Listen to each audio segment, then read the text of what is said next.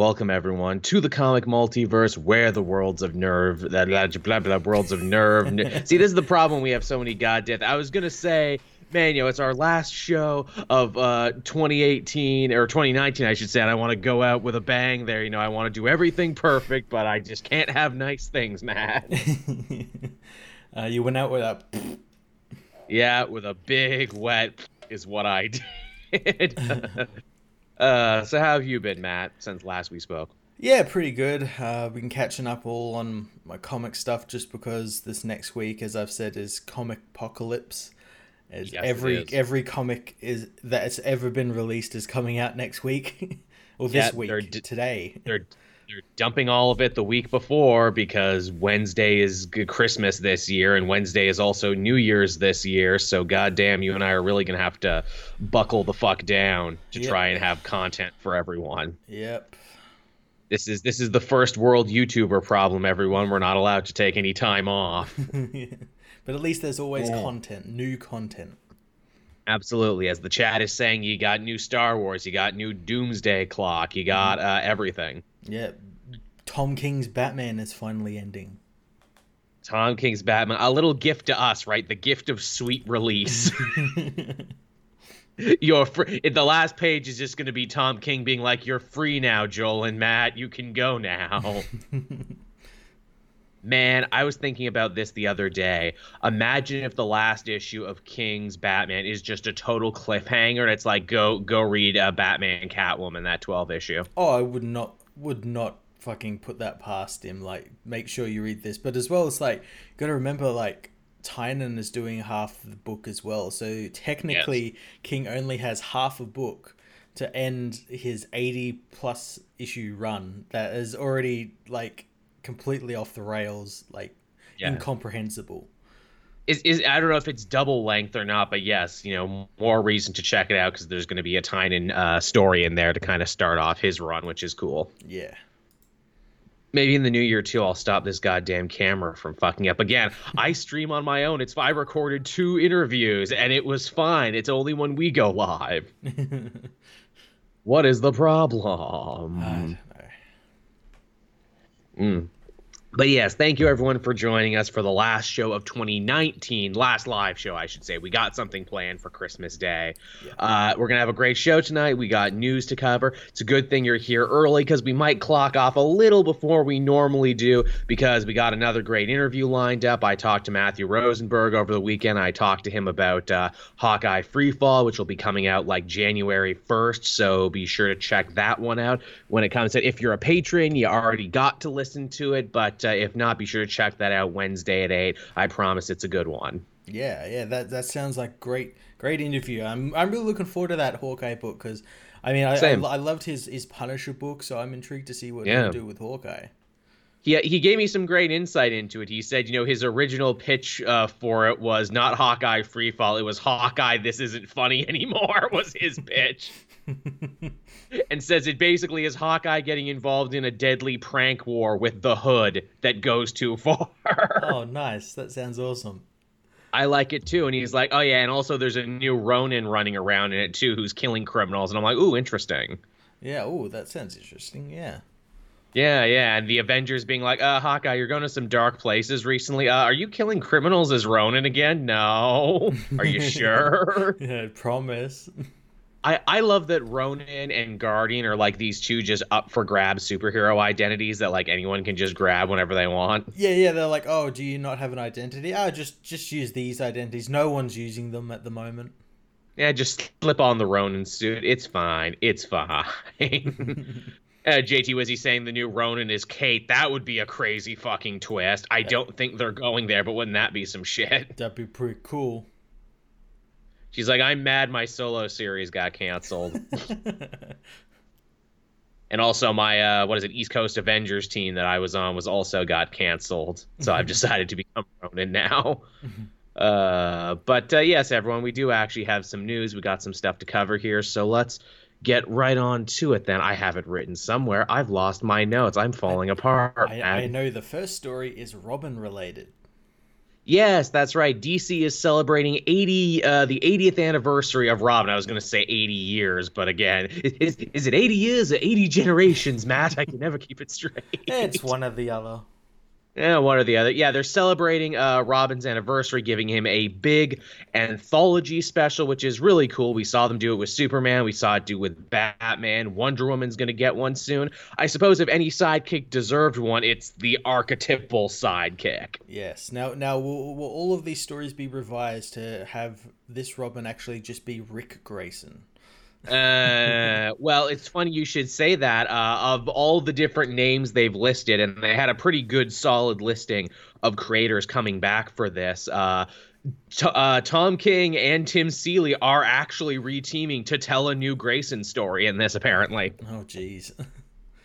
Which is surprising and also like, oh, I might actually enjoy that because their Grayson run was really good. Yeah, yeah, it was. It was. It was one of the highlights of uh, like that new Fifty Two DCU era. Yeah, and it makes it sound like, oh, are we going to be like telling stories for every era of Robin's life? Are we going to start when he's a flying Grayson, then when he's a boy Wonder, Nightwing, Agent Grayson, and I guess do we have to tell a fucking Ric story? I guess we have to tell a fucking Ric story too. Please, if they do it, just get like Mark Russell to write that page and just make it completely yeah. meta about how none of this matters. Can you believe that that's still going on? Like the March solicits came out for 2020 and it's still going on in 2020. Yes, yes, I can. I can absolutely believe that about the current state of DC. It's fucking madness because I remember hearing like, oh, Tynion's gonna fix that too when he takes over Batman because obviously he's a big Nightwing Dick Grayson fan. He's gonna work on that, and I'm like, well, apparently he ain't working quick enough yet. yeah, apparently there's going to be a whole Ric versus Joker storyline in March, oh, and I'm oh, like, I don't want to read that. Jesus Christ. Let Ric die, please. Can we be done with? Nobody wants this. you know who does I... want this though? Dan DiDio.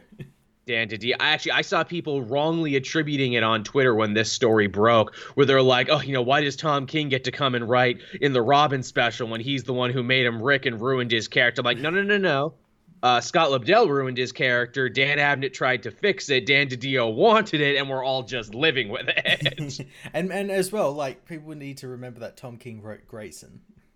Yes, he actually wrote, and not only that, but when uh, like Tom King did write Robin and did write Dick Grayson in his book, uh, he actually genuinely seemed to like him, and Robin was one of the few characters who did make sense and didn't sound like he was completely out of character. Mm-hmm. Yeah which again i'm sure that was just working with tim seeley and having that rub off on him and being like oh i like dick grayson he's a fun character. I'm going to write him right. Yeah yeah.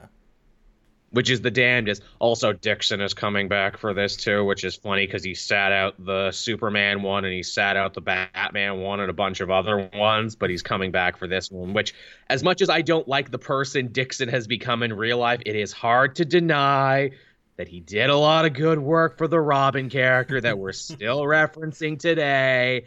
And that's the fucked up thing about art is that sometimes you do have to divorce the uh, artist from the art. And I mean, it's not like I think he's going to come in here and have Robin being like, oh, you know, this uh, red suit's pretty good, but I'm going to put on this red hat instead.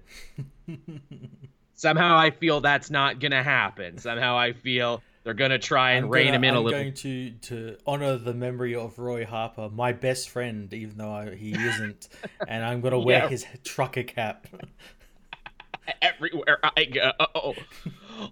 Also, hey everyone, I'm Robin, and I'm okay. What? It's just the circle game. No, Robin, no. but yeah, this uh, this actually sounds fun. I definitely want to check this one out. Uh, you know, some of these anthologies have been better than others. I feel they definitely rolled out the red carpet for Batman and Superman. They kind of phoned his special in a little bit. Yeah, yeah, you could tell who was who's like the most popular character at at DC and like here it actually seems like they are honoring more aspects of robin's character by having a bigger swath of writers who are actually very much involved with the mm-hmm. character. So yeah uh, sign me up for this one. This one this one sounds like it might be okay. Yeah uh, all right, what else do we got going on this week? Uh, oh, here's one I wasn't expecting us to talk about ever again, but everyone tweeted this to me when the story broke. Power Rangers movie set for another reboot uh, from Netflix creator in, uh, in yeah, God damn, I'm having a hard time finding words this week. Uh, the guy who did that show, uh, The End of the Fucking World. Yeah, yeah. Which I've never watched, but I guess I'll have to watch now for research. Yeah, so like, so is this going to be a Netflix film, or is it just uh, it like produced by a guy who's a Netflix producer? I think it's just produced by that guy. Although honestly, if they wanted to take it right to Netflix, I think that'd be really fucking cool. Actually, it would probably make its money back somehow. it probably would. The interesting premise for this is that this is going to be like a time travel narrative. This is going to be like Days of Future Past that see the Power Rangers going back to the 90s, the era that birthed them. And I'm like, all right, well, someone's been reading my dream journal then, because I've literally been saying forever to make Power Rangers work on the big screen, you need to make it a totally uh, self aware uh, 90s nostalgia piece. Yeah, that actually sounds pretty damn cool and yeah, it's, it, it's it, an actual idea. It would be interesting to see if like they go back and they they I mean they could potentially end game it where they meet up with the 90s Power Rangers. Uh, and but, that'd be fun. But see, seeing as like this isn't probably going to be a big budget film, they probably wouldn't do that. Or if they did it, they'd all just be in their costume and you just get like the actors to voice them because there's no way they're doing like de aging stuff on no. um fucking like Jason um, David Jason Frank. David Frank and all of that. although he does look good for his age, but still, mm-hmm. yeah, I, I get what you're saying. There's a lot of really fun places you could take this in, but again, I ask myself what I always ask, and that is, I would love a Power Rangers movie that speaks to me.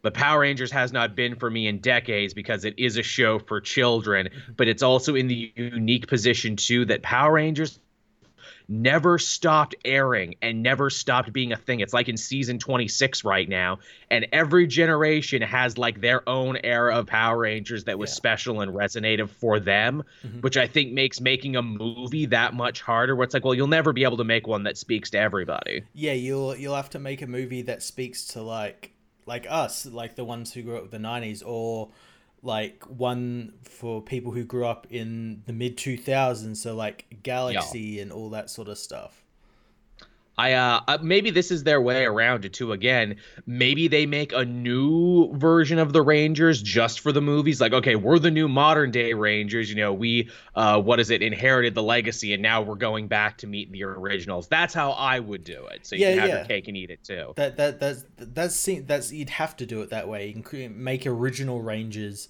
and just have them go back and meet the '90s or whatever Rangers this will be interesting too because this isn't Saban with any uh like hand in this one anymore. This is the first like new movie thing for the Hasbro generation because Hasbro owns the rights to it. And I think it might be actually pretty good because they did the same thing with like as the chat was saying the Bumblebee film, and that was surprisingly yeah. good.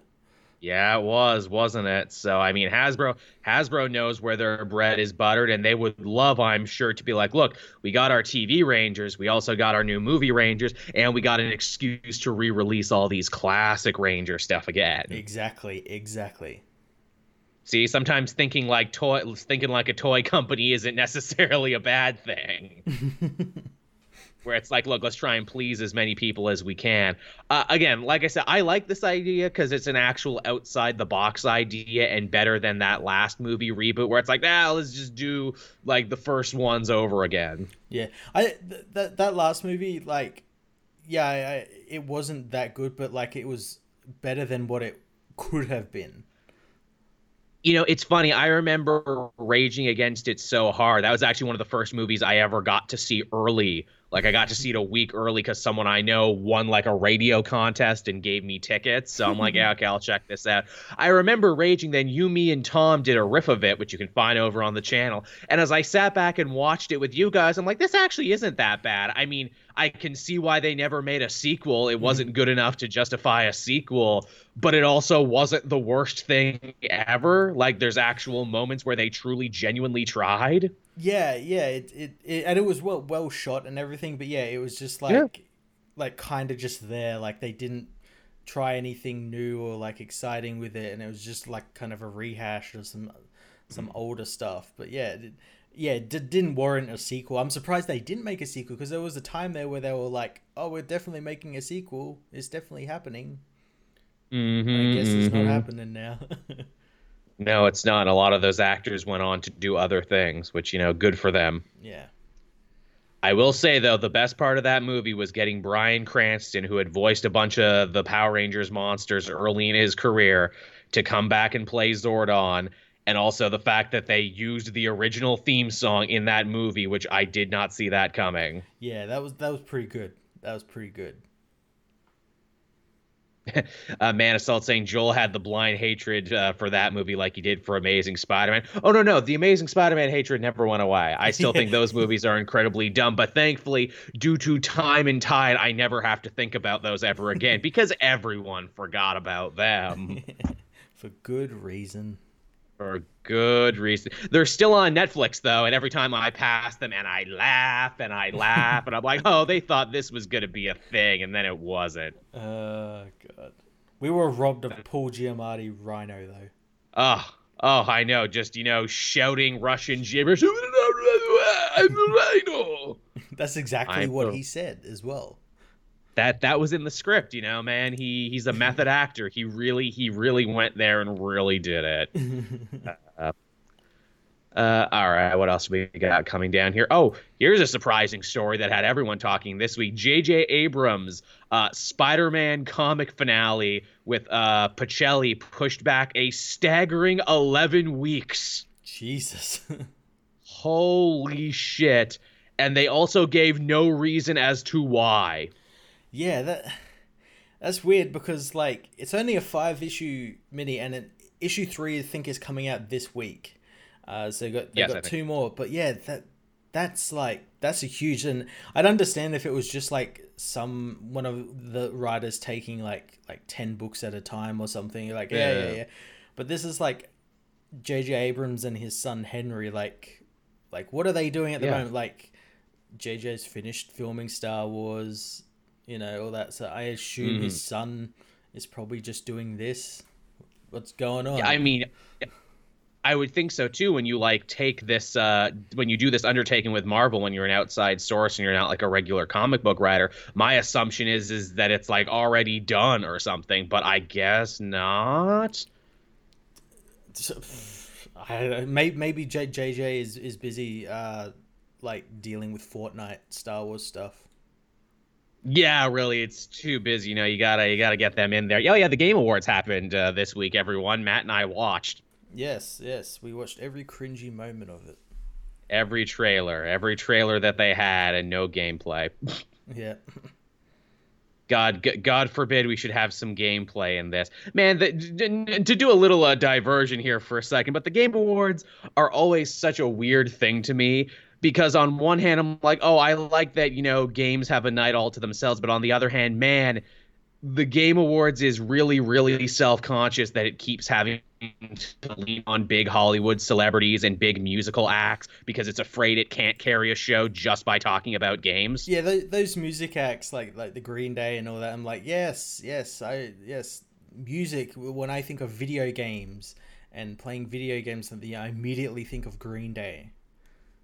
I mean, hey, uh, Guitar Hero and everything else, but we're a long time removed from that. At least yeah. when they do like those really respectable, uh, like uh, what is it, big band chorus things where they do like medleys of all the themes from all the games of the year. That's nice. That should all. That's all it should be.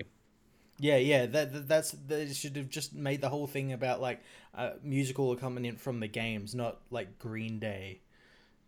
Yeah it seems it seems it seems very strange. It feels like the Game Awards is like, please take us seriously. Look how look how the uh, look how all these other people like us. Look how Vin Diesel likes us. Yeah, look look. He comes and talks about a new trailer that he never even shows. Yeah. And did, talks about did, did, how, did you hear how like Michelle Rodriguez pronounces Tekken? Yes. Te- yes, I did. Tek Tenkan. Oh, oh my god! Like, I am relatable. I I play vid- the video game. Did did they sound a little drunk or a little high when they were out there? They oh, sounded yeah. like they really didn't expect to be put on stage. Oh yeah, they, that was probably something that was organized like earlier that day. They're like, hey, like, you hey, know, these guys like... are in at the Denny's across the street. we we like video games too, man. Yeah, games. the only the only reason like, it didn't succeed is they didn't have the shit Hydro bot there that year. No, that's a shame. It, that it being said, if it did have that. Now that being said, we can all agree that uh, Nakamura is the best. She is the internet's wife now, and we must protect her at all costs. We must protect Ikumi Nakamura. Yes. Yes, at all costs. She is n- not only just adorable in everything she does, but also like a really talented game developer in and of herself, and like can make fun of herself and take herself not seriously in two languages, which is a fucking gift. Mm-hmm. So yes, must must protect, protect at all costs. Yes. Look, I'm not saying I would take a bullet, but I would probably take a bullet. and th- that's a new fanfic I'm writing right now. No. uh, but yeah, Spider-Man. Uh, pushed back 11 weeks. That's so weird. That either sounds like, boy, they scheduled this wrong, or something happens in the last couple issues that they want to, like, you know, distance themselves from. Yeah, it, it's it's very strange, and yeah, I, again, like I, I assume, or I never assume when it comes to stuff like this, but I hmm. assume people know that this isn't in continuity, uh, yeah. at at all, at all. Yeah. So like, yeah, maybe maybe they're worried that people will think it is, or or they do something so dramatic with the characters. Uh, that they're worried about the backlash or something, or mm. they hmm. just, or they just haven't fucking written the ending. Yeah, which again is just like why why did you let them write a whole series if you didn't already have the ending mapped out? Are you that desperate to get into bed with someone in Hollywood? And the answer is yeah, probably. Yeah. the chat saying too his son Henry is grounded until he can hammer out the end of this story. hey, no, put no that Xbox. mystery box in Henry. Yeah, you put the mystery box. That's the problem. He lost his mystery box and now he has to find it again. yeah, oh my god, this is lost all over again. oh no. And then Peter fights a big black smoke monster and then we find out they were in purgatory all along. you know, with both Damon Lindelof and J.J. Abrams in the news a bunch recently, I've really gone back and started thinking more and more about Lost and like how so little of it actually holds up now, given the ending. Yeah. Yeah. The best episode, and I think I must have said this somewhere else too. The best episode is the Penny's Boat episode, which is the episode that has almost nothing to do with everything else in the show you've been watching, because it's just like a clever science fiction mini movie that plays out over like an hour. Yeah, it, yeah, it, it, it certainly doesn't hold up the, nowadays either. With like so many shows kind of doing similar, uh premises and doing it a lot better. Yeah. And that's why when it's something like, hey, we let J.J. Abrams handle the finale for this new Star Wars trilogy, I'm like, oh, yeah, because he's really known for his endings, isn't he? I mean, he is, but not known the way you want to be known for them. Same with Damon Lindelof. Hey, we let him take this uh, Watchmen show. I'm like, okay, you all really seem to be liking it right now, but I really liked Lost in the beginning too, and I was super disappointed when it was all over. So, you know, I guess we'll see where that goes. I still haven't watched that show yet. Again, because in the back of my mind, I'm like, you all like it, but mm, I don't know. it's like, I didn't like the first, oh, I don't know how many episodes, but then they did like an episode that was entirely set in the past like the Minutemen oh. and Hooded Justice and everything, and I'm like, oh, this is really cool. And now we got like hmm. like the Black Manta. The guy who plays Black Manta is is Doctor Manhattan. So. Oh shit. Huh. Oh, speaking of African American actors, again, another comic show I don't watch, but I should probably start watching. Although maybe not now, given how this turned out. American Gods fired Orlando Jordan. Oh, really? Why? Uh, apparently, the new showrunner uh, for season two. Uh, thought he was like, mm, you know, uh, your character, you know, a little, little too angry, a little too aggressive. Mm, you know, we want to go in a different direction. So yeah, they fired him. Oh, I did not know that. I I I I watched that show when it appears on um Amazon Prime here. Um, mm. So I usually catch it a little bit after it's aired, so I don't really keep up with it. But oh, that was interesting because I really liked his character. Same. Like, here's the thing: I haven't watched the show yet, but I saw the Mr. Nance or the uh, yeah the Nancy clips online, and I'm like, holy shit, this dude is spitting hot fire. This character is fucking awesome. But yeah, apparently the new showrunner's like, mm, too much black anger scares me. So we're just gonna get rid of it. Also, too, apparently Orlando Jordan just wasn't acting on the show, but like the other showrunner actually let him like do some writing for the show too. Like I think he basically like do his own lines and let him do like his own uh what is it uh blocking and everything so you know so he could really own the character and really make it part of him oh that's cool but yeah the behind the scenes stories on American Gods is better than the show itself. Says someone there. Yeah, I'll tell you what, like I I'm more interested in it now than I ever was. To where I'm like, oh shit, I gotta get in on, on this because honestly, it's the kind of show to where I'm like, this sounds fun, but this also sounds like it's gonna be canceled right away. Let me see if it can make it past three seasons before I hop in because I've been burned I, so many times on shows now. I know for a fact it's a show that's better viewed once a whole season is out and you can watch mm. you can like watch all the episodes one after the other because because uh, I watched that first season like as it was coming out and I like I had I had to go back and watch some previous episodes because I'm like what the fuck happened last episode. Yeah. Hell, uh, I'm the biggest booster of Ray Donovan in the world, and I couldn't believe that show came back, and I totally missed it, mm-hmm. and I'm still behind on it because no, no one bothered to promote the show and say it was bad. No, no, no one did. Not even the actors, and I follow all of them on Twitter. What the hell? Makes me really think this is going to be the last season then. Yeah, yeah. The fact that no one promoted, but hey, you know that was always the thing with Ray Donovan. They always ended every season like it was going to be their last, so that's pretty cool. Yeah. But uh, alrighty then, what else do we got moving on here? Oh, so Marvel already talking up their next big event for 2020, which I actually think is spinning out of Incoming. I think Incoming is going to be one of those stories that has a bunch of sub events to it. But the new one they're talking about right now is a mystery, and it's called Empyre. But it's not spelt the way you think it is. The pyre is spelt like a funeral pyre. Yeah, it also shares the name of an old uh, Nick Fury Agent of S.H.I.E.L.D. story.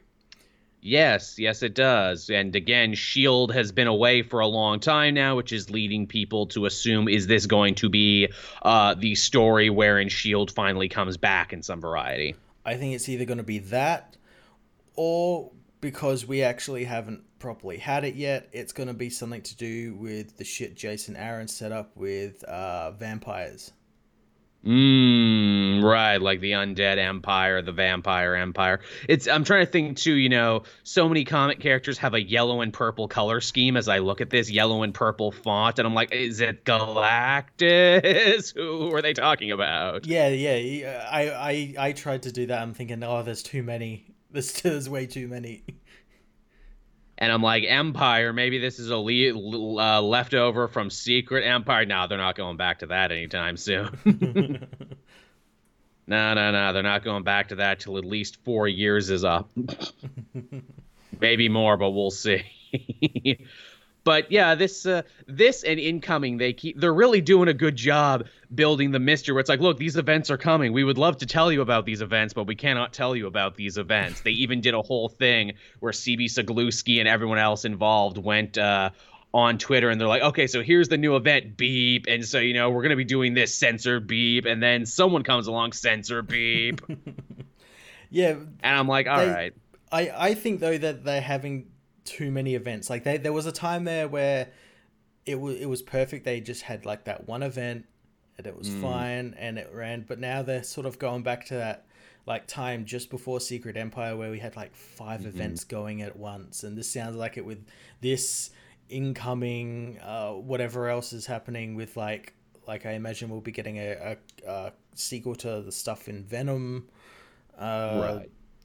What else? We got like um that new uh, uh, champions book stuff like that's happening in that. Oh, we're talking about um, that. Yeah this, what stuff. this reminded me of instantly is kind of what DC used to do with their events, where it's like, okay, here's our big crisis, and here's like six sub events that are happening in and around it at the same time to try and like affect yeah. all the different families of our books. Where it's like, okay, crisis is happening here, but here's an event for the Batman family, the Superman family, the Magic books, the mm-hmm. da da da da da da. Yeah, that's kind of the feeling I'm getting here for what incoming is going to be. That like incoming is going to affect all the different different stratas of Marvel at different levels, and that Empyre might just be one of them.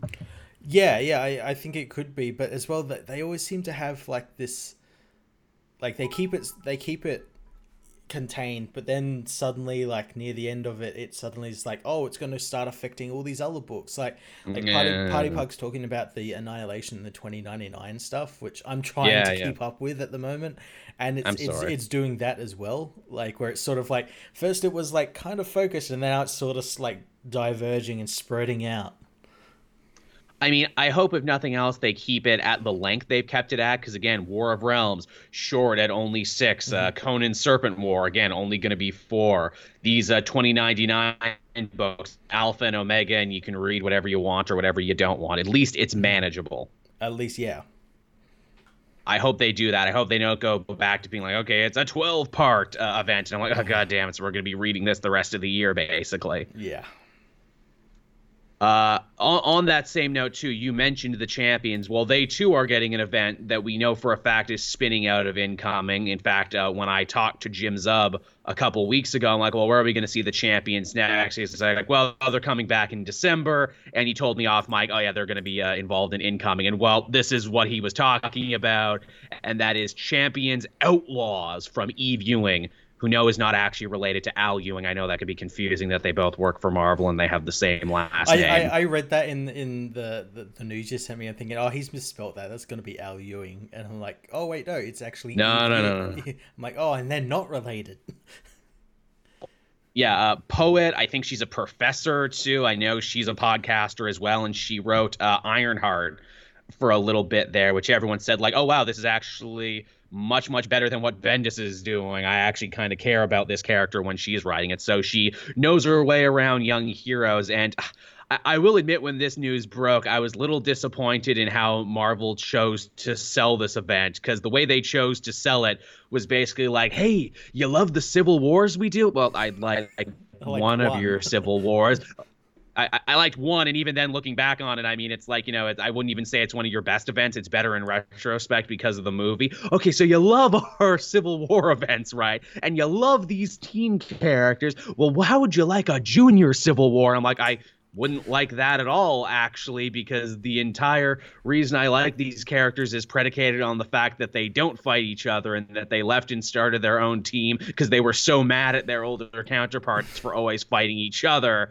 Well, fuck you, you're getting it anyway. yeah, so Miss Mar- Miss Marvel is going to be the villain. She's going to try oh, and like no. pre try and precog crime. Oh no! Which again, with totally kid, not Ulysses yeah, which totally flies in the face of her character who actively railed against Captain Marvel and their relationship was never the same again.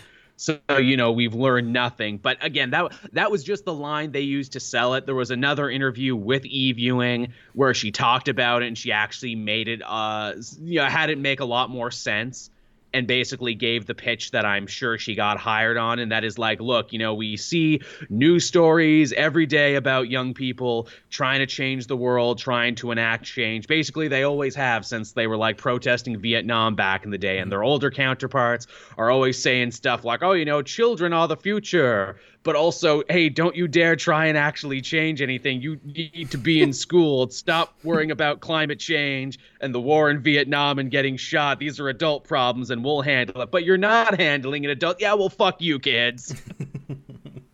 and that basically seems to be the angle they're taking on this where you know some adult legislator is like oh you know it's too dangerous to be a teen superhero now. We're officially outlawing all teen superheroes. And if we catch you being a teen superhero you're breaking the law.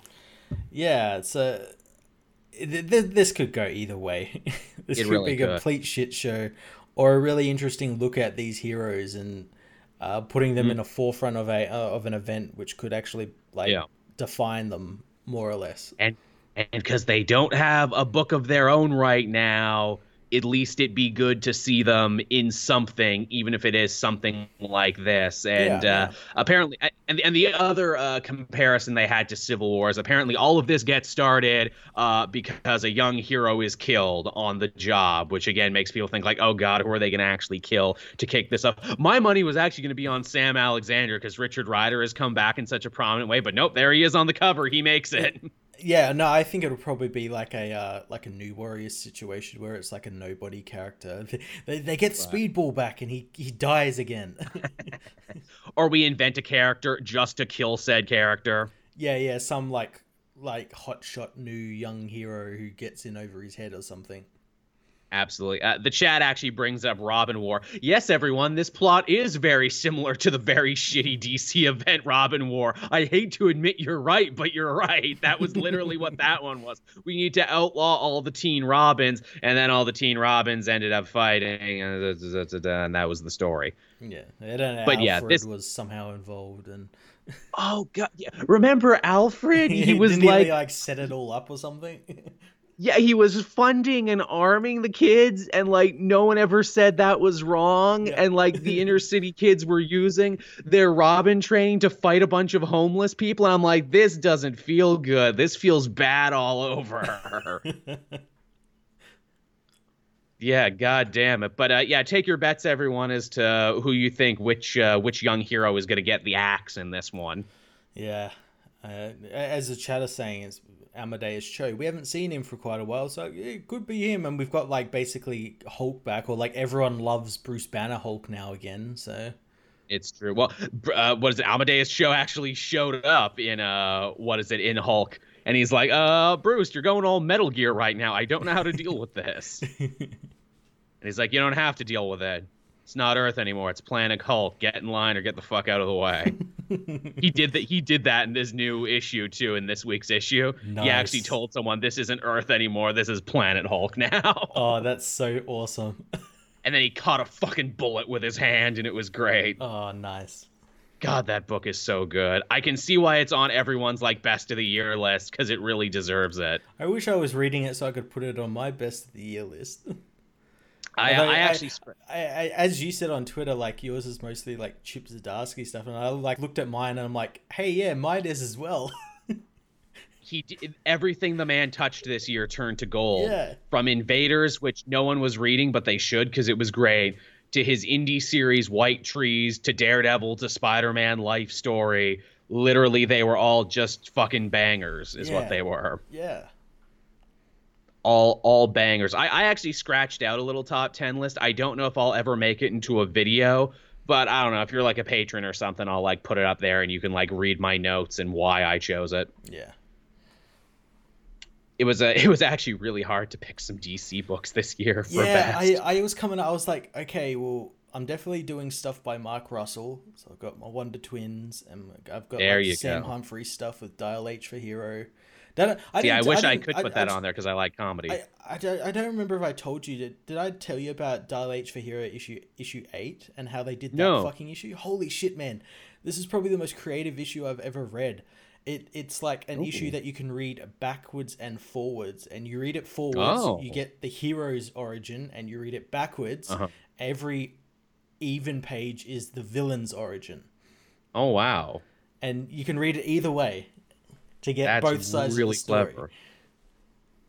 Wow, no, no, one does that. No one actually tries to like push the boundary of the comic telling medium. Like that and, shit you couldn't do with a movie, you couldn't do it with TV. And not only that, the opening of the comic uh, posits the fact that you like the reader is in the comic and picking up the the the H dial and dialing H and learning this story. Huh. That's really fucking cool. Yeah yeah, I wish I could put some comedy. I got to read Wonder Twins because again, you gave it such a such a loving uh recommendation and it definitely sounds like something I would enjoy. I tried to show some love to like some miniseries and new writers there, like uh, Thanos by Tini Howard, six issue miniseries, really good Gamora origin. It's basically Beast of No Nation, but in the Marvel universe. It's good stuff. Nice, nice. Uh, you know, again, DC it was hard. I'm like, uh, Superman smashes the Klan. Yeah, I know it's only one issue, but it's like an extra sized issue, and like it tells basically a complete story on its own, and it looks great. So fuck it. Yeah, it was very hard to pick DC books. and here's the thing too all like the dc books i thought of like DCeased i'm like okay DCeased is really good i should put that on there and you know well white knight's not done yet and i don't know if i enjoyed as much as the first one yet and i'm like these are all elseworlds dc stories yeah yeah they're all out of continuity what does that tell you about the current state of DC Comics that their best stories are ones that happen outside continuity? And hello, Marvel DC fan. Thank you for following. Yes, thank you for the follow. But uh, yeah, that's Champions Outlaws. It could be fine. It could really you you hit the nail on the head, Matt. It could go either way. I will check it out because I like these characters and want to see where they're going with it. Yeah. Uh, what else do we have there? Uh, oh, so here's a story that you can just take completely. Uh, I don't know if you heard this, Matt, but uh, this, uh, this little indie film about the war in the stars is quite popular. It's going to be coming out in five days. It's pretty hot right now. They got uh, they got game tie-ins and TV show tie-ins, but also they announced a new comic this week: Star Wars Bounty Hunters. Yes, all, all the Star Wars comics. Uh, oh, they basically come to an end, but they're they're restarting this week uh, in, in, phase two, quote unquote. Um, and this is this is kind of one that's spinning out of the stuff that was happening recently with Target Vader and in the main Star Wars book, which is uh, okay. Valance, the, the the cyborg bounty hunter who who's a holdover from the Legends. They brought him back like in the last. I was gonna say, is he new or in the last six months they've been like pushing him hard, and and this is why. Uh, he, he's going to be leading uh, a uh, book written by I think Ethan Sacks um, called Bounty Hunters, and it's going to see him doing going on bounty hunters missions and running into people like Boba Fett and Bossk and nice all these wonderful characters. Geez, Matt, it's like bounty hunters have never been hotter right now in the Star Wars universe or something. Yeah, so it'd be really cool if they gave him like a TV show on something called Disney mm. Plus. Mm, yeah. I mean, really, just just let Bill Burr Cyborg and Ron Perlman uh, Devil show up at some point, please. Man, can you believe that all in one episode? Yes, I can. I can believe Bill Burr and Clancy Brown and Richard Ayoade all get together to hunt bounties. That's some cool ass shit, and I'm like, God damn, man, this this show, man, this this show. it's so good. It's so good. Also, as you said on Twitter, and then Bill Burr Cyborg picked up Baby Yoda, and this is the thing that I'm writing in 2019. also, Bill Burr talking about Gungans. Ah, yeah, Gungan under there. Ah, ah. that's a that's a why you know take off your helmet. Ah, ah. that's some good shit. Oh, and them even mentioning Canto Bight too. Yeah, yeah. Man, fucking Mandalorians is cool, and this bounty hunter book looks cool. Yeah, the, the, this book sounds like it'll be really cool. Uh, I'm glad Valance is getting more of a push since he, he's shown he can hold his own series since he was the main character in that Target Vader book. But Matt, how can uh, he be holding his own if he's from the Legends universe and DC or was and uh, Disney destroyed the whole universe? How can he be back then? Because you can do that. That's what you can do. they didn't destroy it. They just pick and choose now what they want. Why is that so hard for some people to understand? They've been doing that from the beginning. What, how, how how do you think we got fucking Thrawn back and Thrawn got a mini push there for a bit? He's still getting pushed. He's getting novels left, right, and center. Oh, for real? Any good? Yeah, he's. I haven't read the the most recent one, Thrawn Allegiance, but he's getting a sequel to that, and he's had like a trilogy of books in this, and they're all written by Timothy Zahn as well, the guy who created oh, it. Oh shit! Basically. But but they but Disney killed Timothy Vara uh, Zahn. I'm pretty sure Kathleen Kennedy choked him out. I'm pretty sure is what I heard on the internet. That's what some guy with a I was gonna say with a grainy webcam, but I'm I really can't talk at this point. a guy who looked like me said that on the internet. Yeah, he heard it first because he was hiding under the, the executive table. Where Kathleen oh, Kennedy yeah. got into a fist fight with J.J. Abrams. Like, l- l- like that in that uh, Simpsons as well. Someone actually tried to like make that a rumor, like her and and, and JJ got into a fist fight in Lucasfilms, and I, I don't know who I'd uh, root for in that fight. I mean, you know, Kennedy, you know, they called her Crusher Kennedy uh, back in the amateur MMA circuit. She's known for having a deadly left hook. yeah, but with but JJ, JJ, you never know what he's going to do. It's a mystery. No, he's wily. He's very unpredictable. He mastered the mystery box. It's like you could fight him, but oh no, he's covered himself in vegetable oil, and now you can't get a hold of him he he turns into a smoke monster and leaves. That's all autobiographical. you could never you could never learn my secret that I was actually a smoke monster all along. do these smoke monster jokes track anymore? Like, I feel like there's so few people going back and rewatching Lost. Do they know that that, that was a big thing? The fucking smoke monster. I mean, maybe. I mean, maybe because it's been. It's like it was such a like a big thing. It's still kind of around. I see. I've seen people like m- mention it every now and then like uh like talking about that is that like talking about twin peaks and oh coffee and sherry pie and the lodge and brie sandwiches and it's like what are you talking about i think twin peaks there you, you, not many people would know what that means no no which again if you want to follow uh, what is it the, the the history and the evolution of like you know the tv mystery series that you had to watch every week to figure it out i would probably say that twin peaks was like the granddaddy of them all yeah but even then watching it every week you wouldn't understand what the fuck's going on because it's david no, lynch it, he don't give a fuck about narrative No, no, man. But here's some cool ass shit. Here's some backwards talking in a little person you'll never forget. You're right, I won't. uh, but yeah, Bounty Hunters looks fucking cool. Man, I gotta get back into Star Wars comics. Is is isn't that new Kylo Ren book coming out this week too to coincide with the movie? Yeah, it is. Yeah, uh, the new Kylo Ren book and the next phase of the Star Wars book starts with Empire Ascendant and them going to Hoth and finding the Hoth base and everything. Okay, again, I feel I wish I had like a hyperbolic time chamber so I could just sit down and read all the Star Wars that I need to be caught up on now. But maybe that's the good thing about it too, where it's like, look, if you're an obsessive nerd, you can watch all of this. If you're just a regular nerd, you can watch the movies and these TV shows we're going to be doing. I got to get back and watch Resistance too. Resistance came back for a new season, and I'm all behind on that. It's really good. It's really good. Yeah, from what I hear, I'm excited about that. I uh, I got to talk to Jason Inman the other day because I guess he was rewatching Rebels, and we're like, Rebels was great, wasn't it? Yes, it is. and it was, was, just nice. That was it, and that was it. that was it. It was just nice to see another person from across the room where it's like, "Yo, Rebels, right?" I'm like, "Fuck yeah, Rebels." because I feel Rebels is in that weird place where like everyone was all about it when it was coming out, and it was like the only new Star Wars content they were getting for a bit. But now, as is always the case with Star Wars, people are like, "Oh, it wasn't even that good." I'm like, "Fuck you, yeah, it was." yeah, it was really good. Freddie Prinze Jr., fucking Kanan, fucking Ezra and Hera, and shopping the whole crew. Fuck all y'all. It was the prequel I always wanted. Get out of here. Uh, as well as Tavia says that Resistance get, got cancelled. It did not get cancelled. It's ending after this season because its story is finished.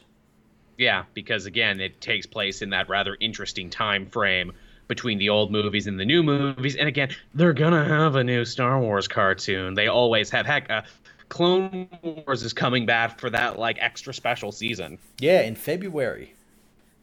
Damn, so that's fairly soon, actually. It is, yeah. Did uh did you again while we're on the Star Wars subject? Did you hear the rumors there where they're like, oh maybe uh Ahsoka might show up in the new movie or might show up uh, in Mandalorians or something, and everyone was really excited for it. I did hear that, yeah. I also heard that Doctor Aphra might be getting an animated series. Ooh, I'd watch the shit out of that. She's a good, fun yeah. character. And again, something that Disney can actually point to and be like, no, no, no, we invented this. This is new. This is ours. Yes, and it, it's, a, it's a great creation as well. One of the most fleshed out yeah. characters they've created. That would be super super cool. It's funny the uh, the Ahsoka thing led a lot of people to say, remember when everyone hated Ahsoka when the first like Clone Wars yeah. animated movie came out and everyone said she was the worst and the downfall of Star Wars. Now everybody loves her. Is she not a perfect encapsulation of how Star Wars and the fan base kind of react to each other? I hate you now, but I'll like you later though. Yeah, I'll like you later when something new comes out. For me to hate, yeah. Yeah which is maybe kind of the genius part of Star Wars. If we never stop making new things, then eventually, eventually we'll get into that rhythm where they like the things we just made. yeah, it's fucking genius.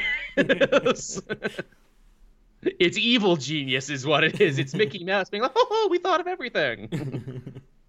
oh, oh, get ready for this. uh, all right, what other news do we got coming down here? Oh, Shazam 2 finally has a date for 2022. Yeah, only a couple of months after Black Adam apparently comes out. Yeah, very interesting. So don't be surprised if Billy Batson and the Shazam family get a nice little push a couple years from now to coincide with this. Yeah, this will be around the time the next issue of Shazam comes out. Yeah, which I'm really looking forward to. You know, issue nine looks like it's going to be really good. Uh, they finally uh, named the next uh, Guardian of Magic, so you know it's good stuff. You know, it's a shame we have to wait two years in between issues, but it's good stuff. And you know, Je- Geoff Johns knows what he did, so. but no, seriously, uh, the Shazam comic and that that is the DC one I put on my list because I feel like that's almost like uh, what is it, rebellious to DC right yeah, now. One of the best books you have coming out is one you don't give a shit about. Yeah, the one that you you always try and like shove under the table and not like release. And not reference in any of their events. I love Shazam is one of the infected Secret Six, and we've gotten like two to three different tie-ins with him that don't reference anything Geoff Johns is doing. Yeah. Yeah, and it makes them even worse because of that. Yes. Yes. Such a shame. That book is really well done. But uh, yeah, I'm glad this one finally got a sequel, especially because, you know, it had a soft box office, which is a fucking shame. Oh, it yeah, really everyone is. fucking slept on this film, and it was, Boy, it was delightful. Also, thank you, Party Pug, for the cheers. Most appreciated. Yeah, cheers. And and you know we're gonna get to tell everyone why we liked that movie so much because that's gonna be our big Christmas Day uh, commentary, everyone. So get ready for that. But yeah, everyone, everyone slept on that first Shazam, but I think you know stylistically the good uh what is it the good faith that god is kind of bleeding over into the other ones now because between how aquaman was a little bit more brighter and a little bit more accessible and how wonder woman is looking like wonder woman from the comics now yeah it's it's definitely it's it's that film that was kind of like that catalyst that was needed for for DC to realize, oh wait, no, people actually do like these like kind of lighthearted like heroes people could actually look up to. Yeah. Hey, it might not have made all the money we wanted, but it's getting a lot of really good word of mouth and people actually sound happy. Yeah, people are happy to talk about these films. Isn't that nice? Yeah, and it, it also means that David F. Sandberg will be coming back for the sequel, which I'm more than happy. That yeah. dude's really fun and I, I follow him on, on Twitter, and it's really because he every now and then he does like things where it's like someone asked him because he voices um, uh, Mr. Mind in the film, and um, people oh ask, shit, people asked really? him like, oh how how'd you do that effect? And he's like, well, I'm just gonna do a tutorial to show you how I did it, and, and he just like did this like quick tutorial through on his like iPad on how he did it, and I'm like, oh that's cool. Wow, we need more directors like that. Definitely. And hey, you know, again, we mentioned the Geoff Johns connection. That first Shazam movie is so heavily based on Geoff Johns' mm. new 52 run. It's like, what are they going to do for the sequel? Well, they better wait to 2022 so Geoff Johns can write more so they can do the sequel. because it would feel weird if they based it on anything else because literally they invented his family and gave them powers and they're brand new fucking creations. Yeah yeah it, it'd be really interesting to see what they they do with the sequel like they obviously got black adam like will black adam feed yeah. into this? Like sort of tie into it as black adam might be the villain of the second shazam though i hope he isn't yeah, I, I hope they do like the. I hope they do the Mister Mind stuff and the um the Sivana stuff that was teased at the end of the first one. Definitely, that would be fun. So yeah, it's going to be a good big year for Shazam. Yeah. Uh, coming very soon. This this also came on the heels too of apparently they're gonna get Flash together too for some time in like 2022, 2020 at some point. We don't know. I'll believe that once the cameras finish rolling and I see a first trailer for it. Exactly. I, I am much more believing in Shazam coming out than I am the Flash coming out. Which is fucking insane to Shazam. think, isn't it? Tell me about it, man. And again, too, the reason they said where it's like, well, why haven't you started Flash? It oh, because uh, you know Ezra Miller uh, is committed to a third of Fantastic Beast movies. I'm like, God damn, there's gonna be another one of those. And not Fuck. only that, there's like there was they're not even filming that like at the moment or anything. And the last one was what, almost a year ago. So there's so it's like not that. as though they he, he's just been like sitting around just saying, "Well, well, I've got this Harry Potter film coming out. Just got to sit here." I think he keeps putting it off where it's like, oh, what's that? Knock, knock. Oh, that's J.K. Rowling calling me, everyone. I got to go now. also, I wonder what happened with that script that he and uh, Grant Morrison apparently wrote. Yes, yes, please. What is up with that? That was the weirdest story we ever talked about where it's like, oh, Ezra Miller and Grant Morrison are writing a script now. And I'm like, why? Why is your star writing the same script? yeah, that's that, that's, that's no, bad. that's it, it, is is the writer going to be starring in it now? Like, what the what the fuck is this opposite day? What's going on?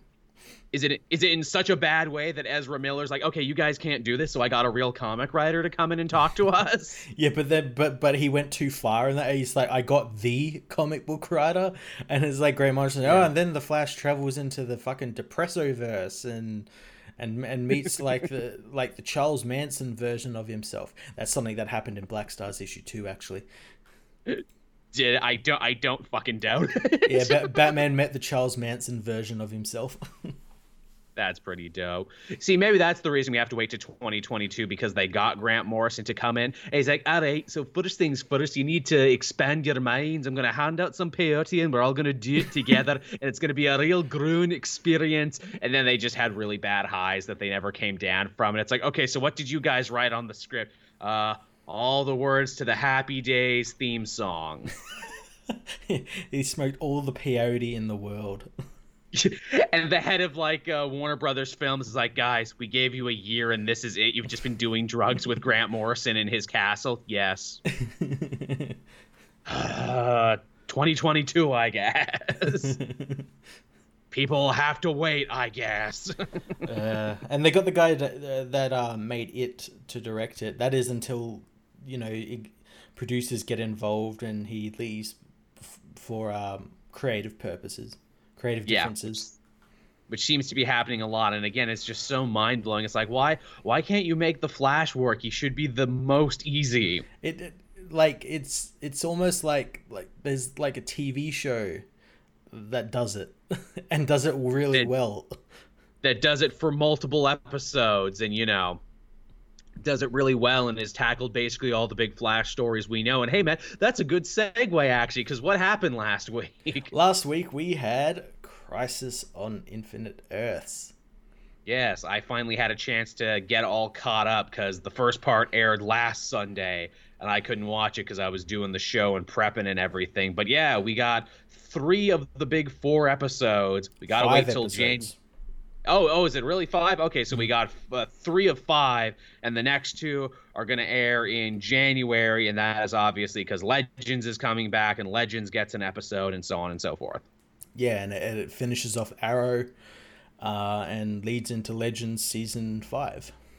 Yeah, so yeah, we we watched the first three episodes. We can talk about it now. Uh, what did we think? Uh, I thought it was fantastic. I liked it a lot too. I will say that last episode was a little meandery, but that's fine because this is basically as close as you're going to get to them adapting a major DC comic book event for the screen. And all my favorite events are meandering in the middle.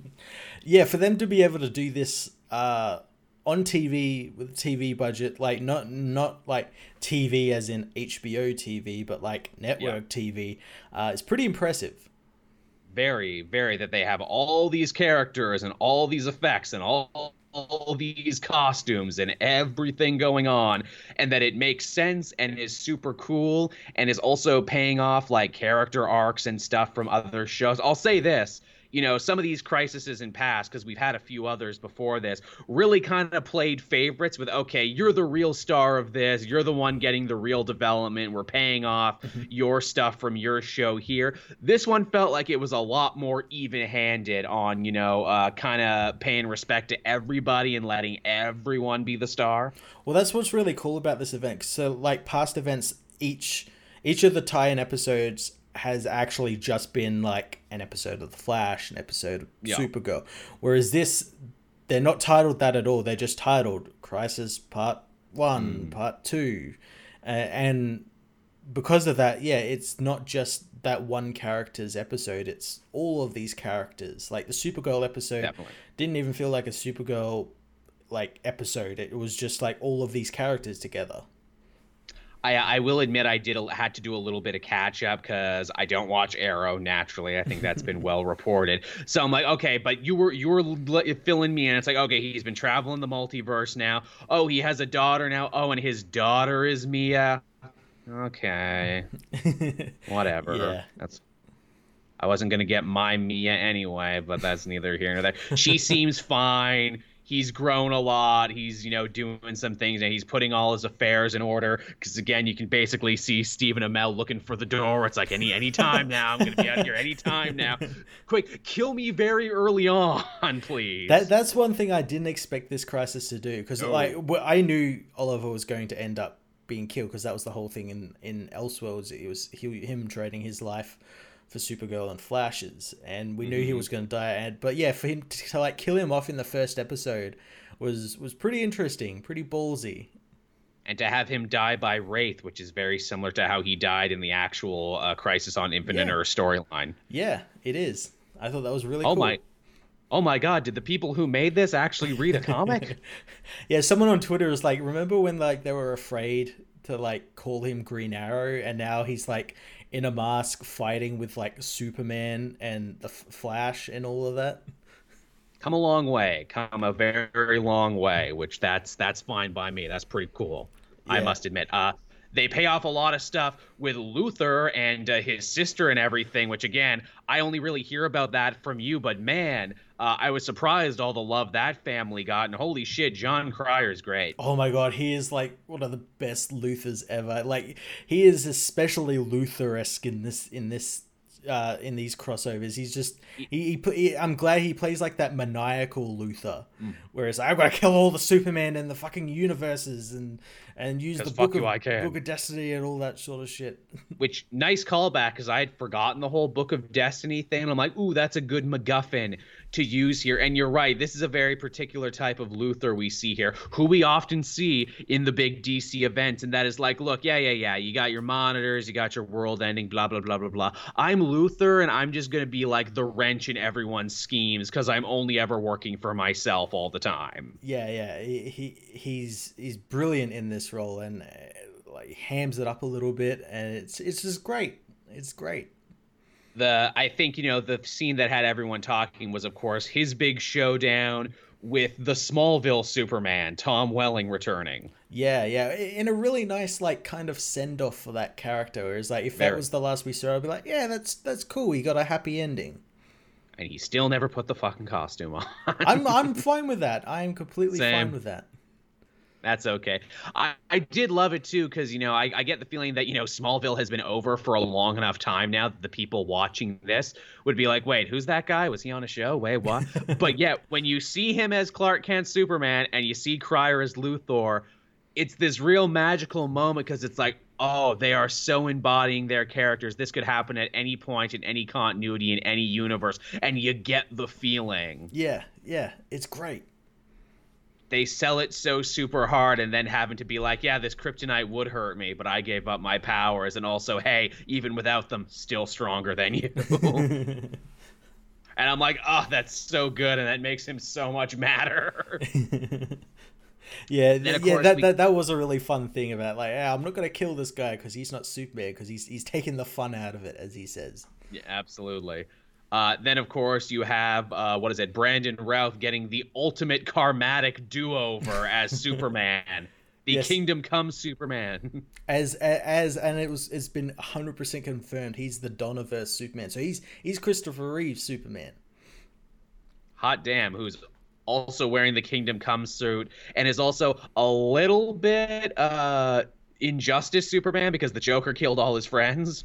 Well, see, that's the, that's the interesting thing. It's like in it's like Kingdom Come, but it's like alternate universe Kingdom Come, where like the Kingdom Come stuff happened, but he didn't give up but on the earth. He didn't give up on the yeah. world, and it it kind of it kind of strengthened him in a way because as he says to um, Iris and Lois about like his heirs, how he's like he he added the black because the the red cuts through the the, the hope cuts mm. through the darkness. We also get to see him and Tyler uh, Hoechlin fight there, so we get a Superman versus Superman oh, fight, that was which great. is always fun to see. That was great. Great stuff. Totally great stuff. Uh, uh, what else? There's just so much to like and so much. Literally, these this whole first three is just nonstop wall to wall fan service. Oh yeah, and and it's like fan service that is in service of the story as well. It's not just and, there and feels deserved. Yeah, not just there because of it. Yeah, and it does feel deserved because these shows have been on for the almost like the better part of ten years. Yeah, this is them taking one giant big victory lap I mean, I think we can all agree the coolest is getting to see freaking Kevin Conroy play a multiversal Batman, and they nail that scene so right because you hear his voice before you see him. Oh, that was that was so good. That was so that that voice. also, we get a cool guy shredded Luke. Yeah, yeah, a Luke who's actually like the Luke in the comics. I'm like, can this can this li- like Earth ninety nine Luke just just come back to like Earth one? Can he be the only one saved? I, I, I do like that's them calling it out where it's like, look, he's a little closer to his comic counterpart. Maybe he'll be closer to this guy one day. one day. Also, I'm sure that actor's super stoked. It's like, oh, I get to show my abs. Yeah, man, I haven't eaten a carb in like eight years. yeah, I, really I was told I was going to be Luke Fox, the Batwing. Yeah, come on, I got to show my abs, man. Abs, bro. Yeah. Abs, abs, abs. But yeah, that, that Kevin, uh, Kevin Conroy's uh, Bruce Wayne. I liked that they like they kind of went the other way with where I thought where he was going to be like a good guy because it's Kevin Conroy, totally. and I, am like, oh no, they actually made him like an evil psychopath Batman. And I'm like, oh, yeah. that's really cool. I like that. That's they basically had a little horror movie there where they kept peeling back the layers, and it's like, huh, this Batman keeps a lot of really gross trophies from people he's killed. Oh, he killed this world Superman. Oh no, he's quoting Dark Knight Returns now. Fuck. the world only makes sense when you force it to. yeah. Oh no, his his suit is powered by kryptonite. Oh no. yeah. Shit bit off more than we can chew on this one. Also, that was a great team up piece for Supergirl and Batwoman, who they're like, "Yep, this is our universe's. Uh, what is it? The, the, these are the two. These, these are, are, the, the world's ones. finest." Yeah. Yeah, um, that's exactly. What I liked about that as well is they actually gave like Kate some actual character development, like more so than what her yeah. show has done so far. Uh, in See, that, I'm behind like, on that, but yeah, and like it actually gave her a chance to talk to Bruce and and mm-hmm. find out that like even though this yeah, is like an alternate universe bruce kind of like had that like s- sort of don't meet your hero moment where she's like oh mm, yeah You're right i never even... i'm gonna like do my own thing and and uh, the, then it's revealed she's like what the paragon of courage? Yes. Yeah and it, helps bolster that and hopefully that we that carries on in her in her uh show going forward. Yeah let's let's talk about the Paragon thing. You know, like most great comic events, we need a MacGuffin hunt on top of this as well. And we can't do stones, so now we're gonna have people who are paragons, who you know represent the very best of hero kind. And shocker, most of the paragons are on the ship already. Ain't that convenient? yeah, most of the paragons are like the the main characters of these TV shows.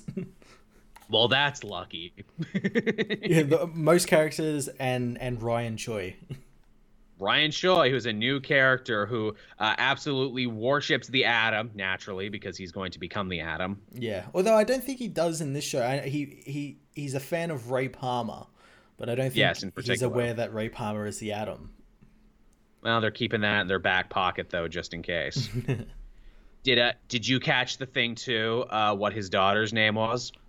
I didn't, but I know it's related to like what she becomes in the comics. Well, his daughter's name is Simone. Gail Simone wrote like the biggest, longest oh, Ryan oh, really? Choi run. So there. Oh, yes. I, I, didn't notice that. I know people were saying like, oh, they they referenced his his wife and daughter. That's like something that happens in the comics. Yeah, which is cool to me. But uh, yeah, so he, he's really great in there. Uh, we get the amazing Batman scene, all the Superman stuff. Uh, uh, I guess something I wasn't crazy about, but something I ended up coming around to after a fact is uh, again they kill off Green Arrow early on, and then it's like, oh, we got to use the Lazarus Pit. We got to go on this whole side adventure to resurrect uh, Ollie. And I'm just like, well, isn't this kind of busy work? But they pay it off though with the Lucifer cameo. that Lucifer cameo was pretty damn good. Pretty that perfect. was, which again, I bet you didn't think that we get the Lucifer cameo, we get the Birds of Prey cameo from a destroyed Earth, we get a Burt Ward cameo from his destroyed Earth, and then they also reference uh, what is it, the uh, DC Plus or yeah, DC Universe Titan show only to destroy their universe. I like that because it made so many people angry. I'm like, ah, yeah, your world is exactly. destroyed. I could just see Matt being like, mm, yummy, yummy tears, num num num num num num num. Yeah, no, that was cool. We got a reference to, Batman '89 as well at the start with Robert Wuhl reprising his character as Knox from that film. Yes, in Universe '89. Yeah, yeah, I thought that was pretty cool. But yeah, yeah, I, I, I wasn't too hot about that that Lazarus Pit thing, mainly because of like the characters involved knew like know about the Lazarus Pit, and Sarah they was really like kind of that. like trying to convince me not to do it, but she didn't do it. She wasn't like trying hard enough. I don't think where she should have no, been like, no, you can't use like these pits are fucking dangerous. No, don't. We I, destroyed them for a reason. I mean, it, and it's like I guess yeah, he's a paragon, and they need him back too because of that. But it's like they were already doing that before they knew about the paragon thing. Yeah, yeah. And then and then in the end, it's like he doesn't so want like, to come back. Although I I do suspect that he's going to come back as the Spectre. Oh, oh yeah, the Spectre. Man, that's a great scene in terms of continuity when the Spectre shows up and he's like, "Hey, John Constantine, I'm Jim Corrigan, the Spectre." No, not the one you know from your short-lived show. I'm a different one. yeah, no, I have a feeling that he's going to come back as the Spectre, and he already, he's already kind of dressing like the Spectre anyway, with like the hood's always up and like all it needs is like for him to just like have the spirit of vengeance like inhabit his body and he's and as well it's like the the uh, the spectre is a big part of the crisis on infinite earth storyline as well yeah it's also a nice kind of thing where it's like oh in the comics green arrow is best friends with green lantern uh, hal jordan who became spectre for a long. Period mm-hmm. of time. We don't have a Hal Jordan in this show, so yeah, let's give it to, let's give it to Ollie then. Yeah, yeah, it, it kind of makes sense where his his story arc is going. I would not be surprised that's the next time we see him as like the Spectre that also means he can come and go from the show as he please and it's also a reason for him to get back into it in case like his hollywood aspirations or wherever he's going next doesn't work out. Yes and we know for a fact that they often don't work out as referenced by roy harper who's coming Ooh. back who's or who's already back on arrow. And and i think and kid flash is I, I coming mean, I back hope it... after crisis as well Oh, is he? Well, yeah. I mean, that guy. It wasn't because he wanted to do other things. He was having genuinely like a lot of breakdowns in his real life. But uh, I, I hope it works well for Stephen Amell. He seems like a nice guy. I never really got into Arrow, but he seems pretty cool and everything. But yeah, like you said, it doesn't always work out. Plenty of people get lots of uh, offers when you're headlining a big show, but then as soon as you quit that show, you see how quickly they all go away. well, like as well, like he already kind of dipped his toe in it because remember he was uh oh fucking Casey Jones. yeah, Casey Jones in that fucking Teenage Mutant Ninja Turtles movie, and it, he didn't come back for the sequel. No, I, I vaguely know about that, but yeah, more more power to him. Oh, I guess the other thing we have to talk about because obviously it was the storyline that I was most invested in, and probably the storyline that they uh, dragged out the longest. Well, dragged out's the wrong word. The storyline they've been dealing with the longest. Uh, Flash disappearing slash dying in the crisis. Yeah, and they did it in a way that was so obvious I never even thought about it. I know, right? I totally agree. I felt so dumb watching that. And I was like, hey, that's stupid. And then I'm like, no, Joel, you're stupid because you didn't think of it the show is actually using very good comic book logic, and that is like, look, we said the Flash disappeared in the Crisis. We said Barry Allen disappeared in the Crisis. There's multiple Earths. We didn't say which one. You've met another uh, Barry Allen from another universe who is the '90s TV show Barry Allen. They even use a clip from his. Yeah, they show. use a clip from the the finale, the last episode of his show, which perfect payoff for that. Um, but yeah. like I thought that was that was brilliant using him so like kind of like gives him a send off, gives gives his character from the, that '90s show a send off as well. Uh, yeah, it, it, was really well done. Kind of exactly like the comics. You know, he has to he has to run on this thing to like stop the antimatter wave, and then you see at the end he, he mm-hmm. disintegrates, and you see like the flash, not the flash ring, it's the flash like symbol. Uh, don't don't worry though. I'm sure if they ever need John Wesley Shipp's, he can come out of the Speed Force and punch someone in the face as yeah. need be. Well, he can come back. He, he's still Jay Garrick, like without his speed on uh, Earth. That's true. Whatever it was. That's uh, that's going to be the next one. Crisis on Infinite uh, Jays. It's just all the John Wesley Shipp characters hanging out together. Uh, that'd be great. Lord knows there's plenty of the Black Lightning also got to make his debut here, which you know is something people have been waiting on for a long time because it's like, hey, it's weird that you don't let this guy join in on all the other crises. Oh, but he's on a different Earth. Yeah, but Supergirl is too. Why? What's what's your problem? His show is clearly popular and continuing. Why? Why particularly do you not want Black Lightning to come I, and hang out? I, I know I know why. because the yeah. guy's acting is like leaps and bounds ahead of everyone else's. Like that dude was selling it on that, mm. especially Boy, in that, in that he. once he learned like his family and his Earth has been destroyed, and that little conversation he has with with Flash in the Waverider is like that dude is selling it. that's some heavy duty shit. And also like hey man you get to join the crisis but we destroyed your earth and killed all your supporting characters. But yeah he really works it. And then later when he gets that little conversation with barry and they talk about their fathers and everything and how you know important they were in making them the men they were i'm like man this is some good shit. Why didn't he get to hang out in the other crossovers? Please mean that this will be the beginning of more crossovers, or assumedly we're gonna fuse all the Earths together and then they'll just all get to live together. Yeah, I also like his little moment, uh, like realizing that the Superman were real because it's really funny because like uh, the episodes I've seen, um, Black Lightning, like Jefferson is like a Superman fan. So yes, him, he, he's like validated in, in knowing that Superman actually exists. Yes, that's really a really nice touch. Funny, funny too about Black Lightning. I never got a chance to go back and watch them all, but hilariously, and this is gonna make you all laugh. Uh, my mom has really gotten into Netflix in the last little bit, and she sat down and watched like all of Black Lightning isn't is caught up, and I know she was because she was texting me every so often. She's like, "Hey, who's Looker? Uh, hey, who's this character? Uh, what is, is is that a reference to something?" And I'm like, "Yeah, mom, they're all references." And she'd tell me these things. I'd be like, "Really? They're doing that? Really? That character showed? up? Oh, well, that's fun." I kind of want to go back and watch the most recent Black Lightning episode because apparently it was like like slightly crisis tied in as in like the crisis was happening on their Earth while like Black Lightning disappears and everything. Hmm, interesting. Yeah, that sounds like something that I would probably enjoy. That is one of the few ones that is on Netflix, so we can actually go and check it out. Yeah. But yeah, so uh, what else can we say about Christ? I mean, I guess we can move in and talk about the big finale, and that is seemingly everyone dies, everyone loses, the Anti Monitor wins, but there's a bit of a twist to it. Yeah, they the uh, the surviving the Paragons get taken to the Vanishing Point, which is from Legends, and it's like and something from the actual comics as well. I was not expecting a callback to Legends season one, but I'm glad that out of all of it, it was the Vanishing Point. Are we gonna get more Rip Hunter and the Linear Men? No, I hope not. hey, maybe Rip they Hunter might make him good. this show. Well, actually, they did because they brought him back as a director who didn't know he was Rip Hunter, and that's that true, was yeah. actually fun. yeah, yeah, that that's really true. Bring back that version.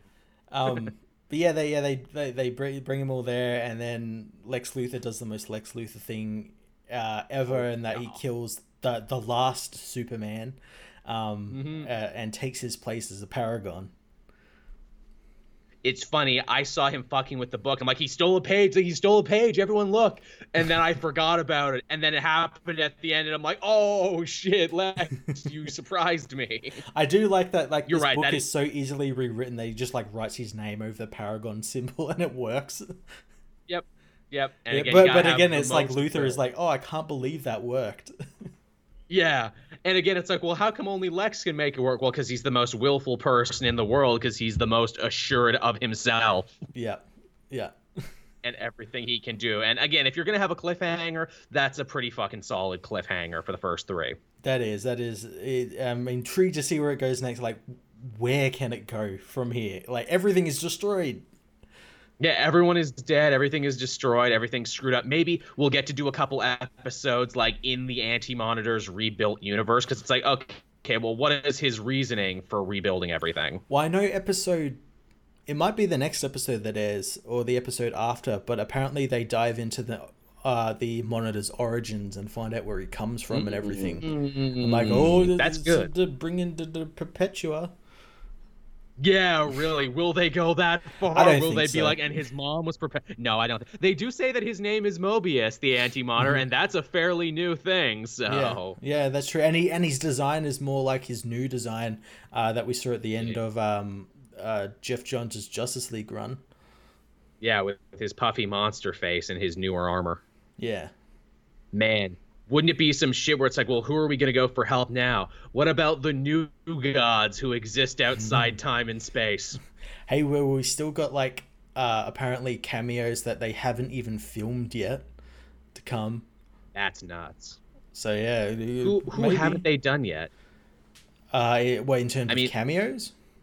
Yeah, who like who haven't they done yet? Because it feels like they've paid homage to like every um, DC TV thing. I know, I know. Marc Guggenheim said there was people that they couldn't get, like because of scheduling. So maybe this is like them getting them back, and it might be just like little mm. little one off cameos. Um, but yeah, I, I know he, he did say it. It's it's not going to happen. Although you never know because uh, it's fucking Nick Cage, but they contacted him to play Superman from his oh. failed Superman film. I'm like, oh, they That'd could be... happen. I mean, it's Nick Cage. He'll do fucking anything for money. As we've seen, where it's like, look, you do direct to DVD schlock, naturally he'll want to do this. Yeah, and he's a Superman fan, so I could I could see him say, yeah, maybe. Superman. I'm trying to think, you know, what other like failed uh, projects could they like maybe try and uh, get in there? Gotham. I mean, I guess that's a Fox thing, so maybe they can't do Gotham. But I'm surprised they didn't try and do some Gotham connection. Yeah, I, I, I just it was just one of the many Earths that died. Um, I know they've got go. they've got a tie-in comic coming out. Uh, oh yeah, that um kind of fills in the gaps of like where um uh, like like Flash and all that was during like the first episode and with what Felicity is up to because they mention that sort of stuff in the show. They do, they um, do. So that's going to pay off, and I know like it has also to do with uh, Tom Cavanagh's Pariah, who goes to like different Earths and sees all these like Supermen get killed and all that sort of stuff. Uh, uh the chat mentioned uh, Michael Rosenbaum there, yeah, who they couldn't reach a thing with. He's the first person who's like, no, I wasn't going to show up short notice without a script and just like you know just to be there and yeah. to be paid scale. Make makes sense. Krypton, now, don't, Krypton couldn't happen because of scheduling. They actually tried to get them all there, but that couldn't happen because of scheduling. Gee, I, uh, don't, I, I, don't know, eh? Yeah, what are some there's really probably one that's like so so like obvious that we haven't thought of it but also obscure because it's like god damn if fucking birds of prey can get referenced in there like the old tv show then anything can get referenced. Yeah i know they tried to get alan Ritchson, the guy who plays hawk on titans who is actually in this uh, for a brief second. They uh, tried to get him uh, back as the smallville aquaman but again oh. again scheduling i think with titans actually fucked that up that's a shame. Uh, maybe Stargirl will show up in here. Maybe we'll see her here first might, because actually. we now know officially. I think she might because yeah. I, I do remember hearing something that like she was gonna make her debut in Crisis and then like her show was gonna I heard that too because her show is coming to CW as well. We know that officially. Hey, sorry, people who are paying money for the DC Universe app. Apparently, all you get exclusive is Harley Quinn, and even then, not really, because TBS is doing a special one night engagement, and the first episode is free online. Yeah, that that oh, I find that so hilarious. It's like, oh, you can pay this for this app to get like exclusive originals, which are mm-hmm. all on like Netflix or like uh, as as you said on TV, or in this case you don't you should just like wait an extra day and it'll be on free to air TV.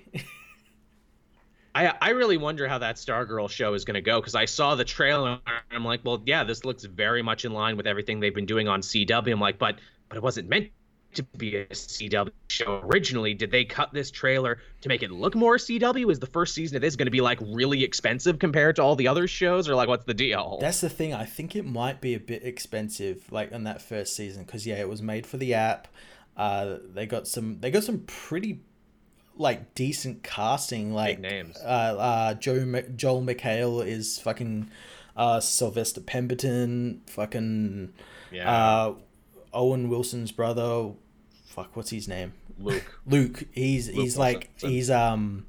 Oh, who's his partner?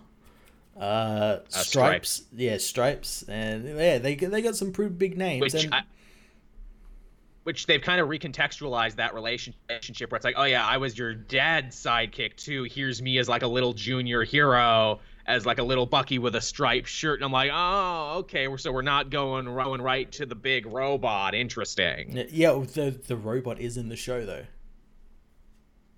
Interesting, because that's the one everyone knows from the Justice League cartoon mm-hmm. and the Geoff Johns series, where it's, "Hey, I'm Courtney Stargirl, and my stepdad is Stripe, Stars and Stripes." Yeah, it, it, it looks interesting. It looks pretty cool yeah, I mean, there's a lot of story potential there. You know, I feel Stargirl is one of those things where it's like, man, DC, you probably should have put more time and effort into this, and you probably could have had another, like, you know, very prominent female hero. But as DC tends to do, eh, bored now. Yeah, yeah. Also, we can't even get like a Wonder Woman series that doesn't get rebooted every so often. So why would we do this passion project of yours, Geoff Johns, named for your sister?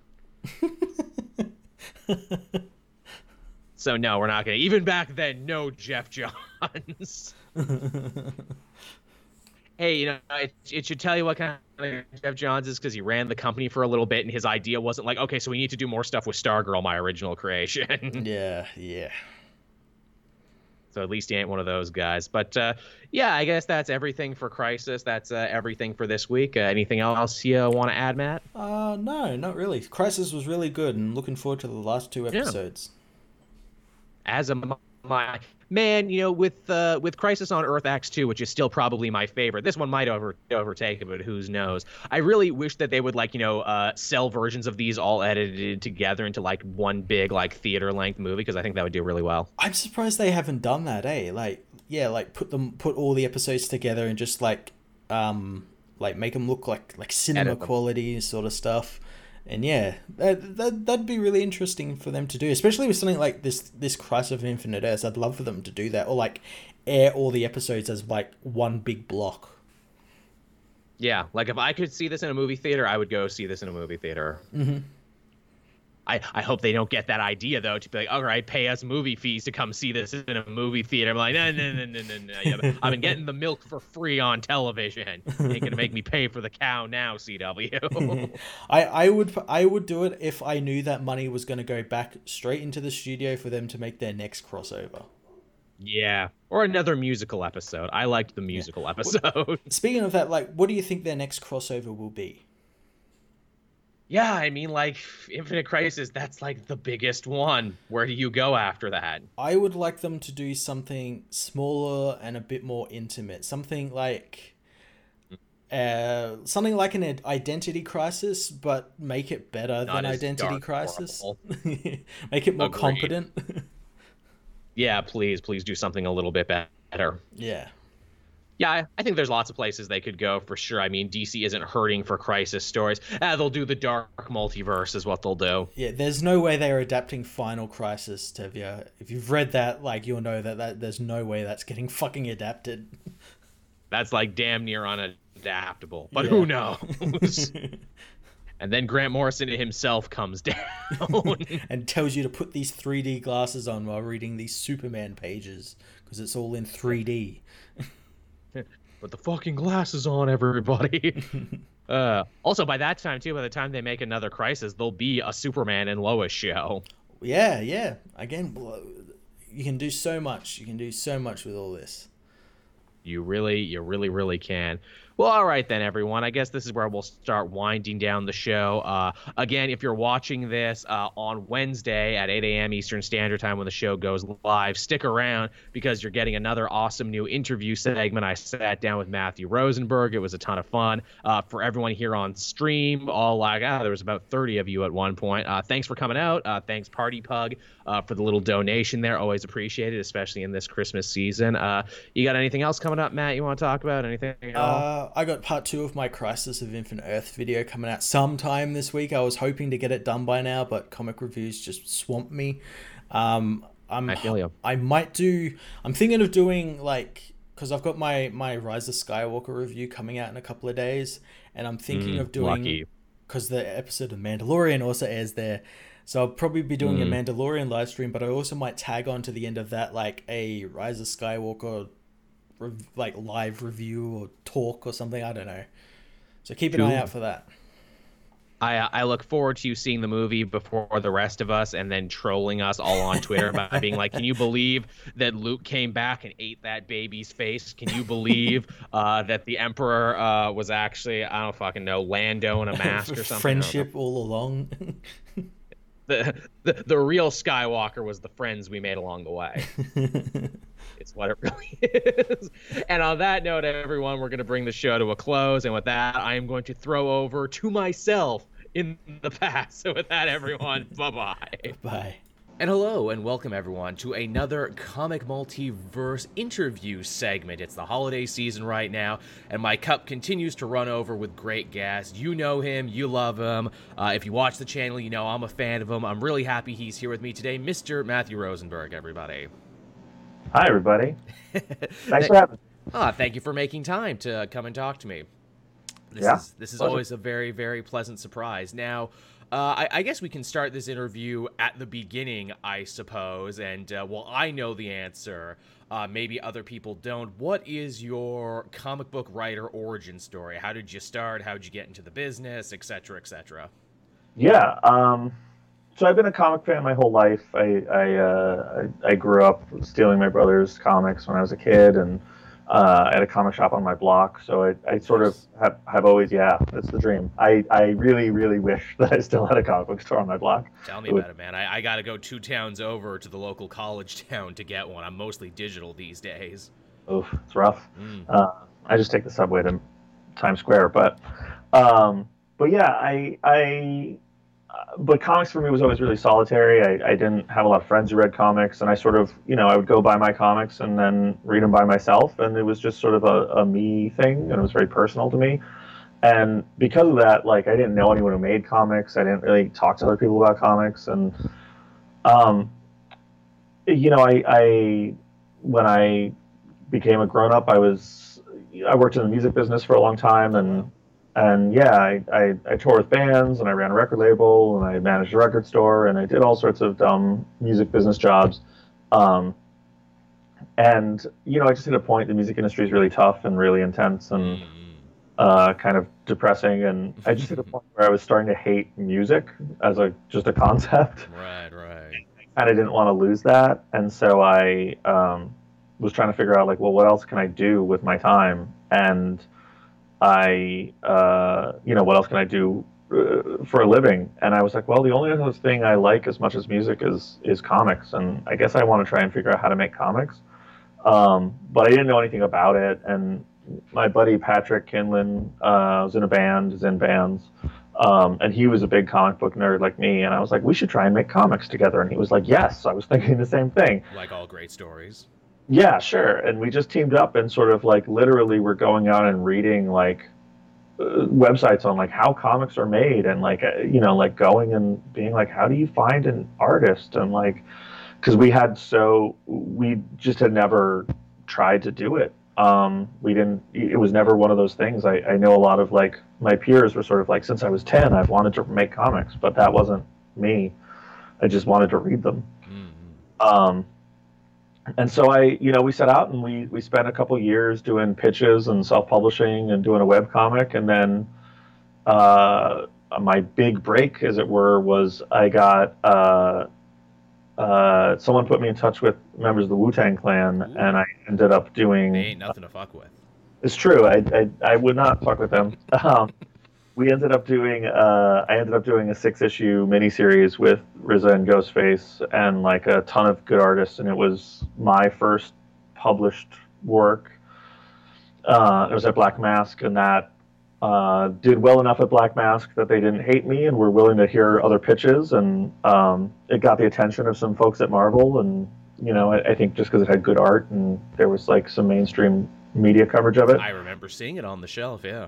Yeah, yeah. And so I uh, I got a book called We Can Never Go Home at Black Mask that came out right after.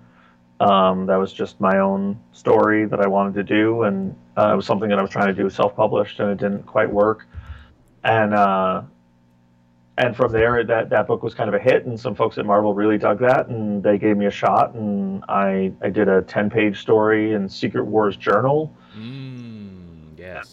Yes. the much beloved title Secret Wars Journal. Um, but I did a I did an X Men story. There's also a really good Hawkeye story in that issue. If you read Secret Wars Journal one, I, I noticed Hawkeye's kind of a recurring theme in your career. You keep coming back to him. yes, yes, uh, I always like to be around Hawkeye. Uh, he's he's one of my favorites. So uh, and so whenever I- misunderstood. Yeah, I you know it's interesting because I think a lot of people because Hawkeye has a bunch of different sort of takes and the sort of things. I think mm. I, I always like Hawkeye because I think of him as very sort of multifaceted and oh. very sort of complex in a very human way. Um, but I think people do misconstrue that and misunderstand that. But but to me, I you know I I made a bunch of videos for comic shops this month where I, you know, I had to talk about the book for basically two hours saying the same thing over and over into the camera and it was kind of intense and those were awesome by the way. I wish more people would do those. That is just so inventive and so like you know bringing people in. Um, yeah i mean i hope it i hope it brings people into shops. I stole it from chip zdarsky. Chip was doing it for daredevil and i i texted him and was like i'm going to do that for hawkeye. And he was like oh it's really brutal. I was like, okay.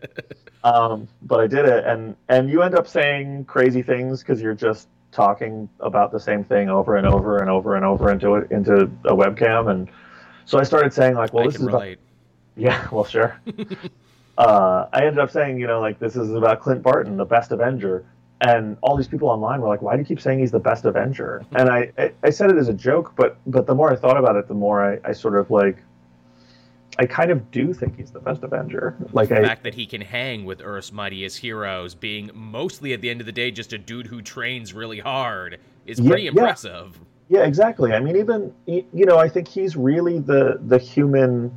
He's really the best POV character into the Marvel universe. He's not a super soldier or a mutant or a guy in an armor or a, a god. He's he's a dude who messed up in his past and makes mistakes and is super fallible but like just wants to do the right thing and he got really good at one thing and he's like i want to use that to help people and and make amends for my past and i think i just find him super relatable and super human and um, a you know, he's deaf character too, which I think uh, some people even forget when they write. It's like, oh yeah, isn't he supposed to be deaf?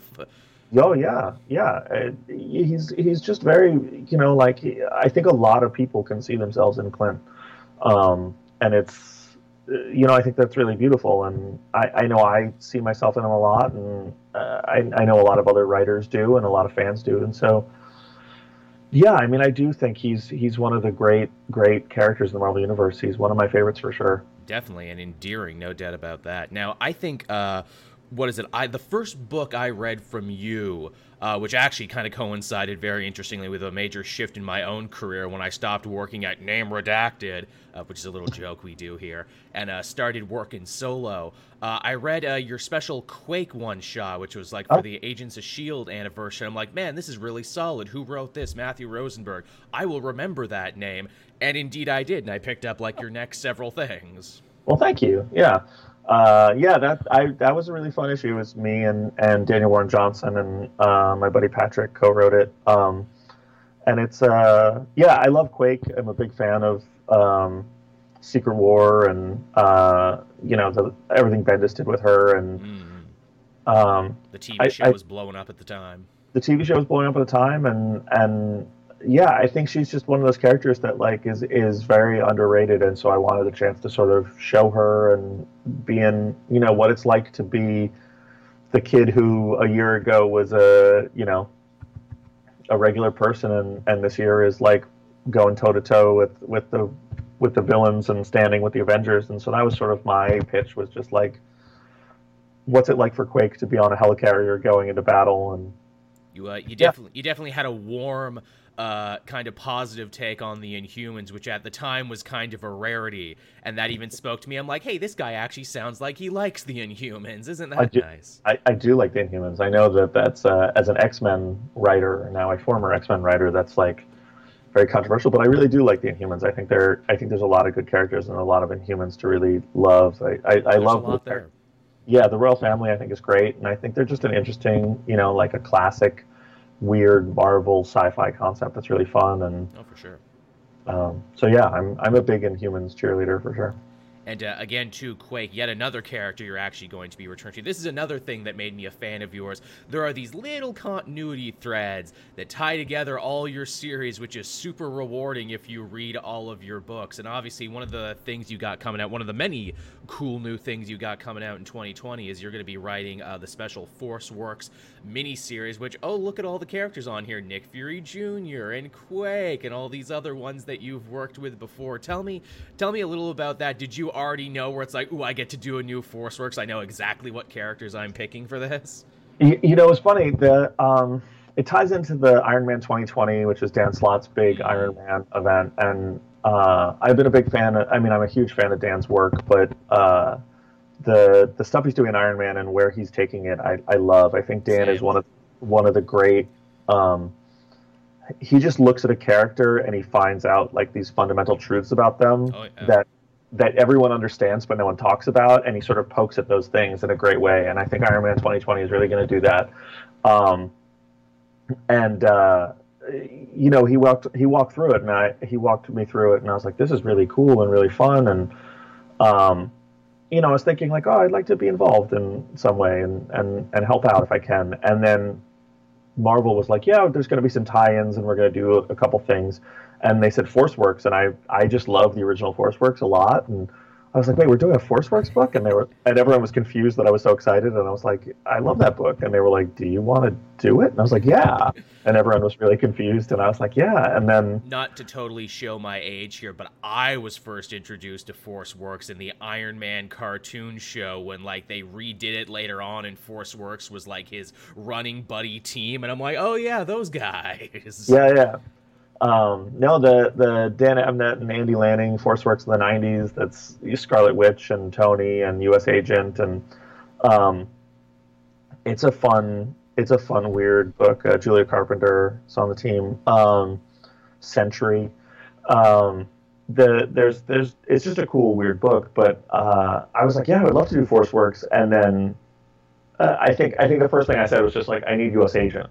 Yes. And that's uh, you know, and that's not something that I think they expected to hear. And no, I, U.S. Agent. I want to talk to you about that. Choosing him, U.S. Agent is existing in a very interesting little place in Marvel continuity right now, with what Nick Spencer did with him, and what now Ta-Nehisi Coates is doing with. I actually just read the newest Captain America yeah. issue before we started. I'm like, man, these are some different outside the box takes on this one. What's uh, what, what do you got planned for Johnny Walker? What's uh, your take on him? Um, you know, it's it's I I really love really love him. I, I've always loved him. I mean, I sort of I I was a little little kid and I was going and buying back issues of uh, the Mark Gruenwald Captain America where where he became Cap and um, I just I just thought he was interesting because he is uh, you know he's the he's this thing that's super familiar to us. He's Captain America, but but different with a different take and a sort of different ideology and um, he's not really nice. He's not like a super nice dude. He's not yeah. trying to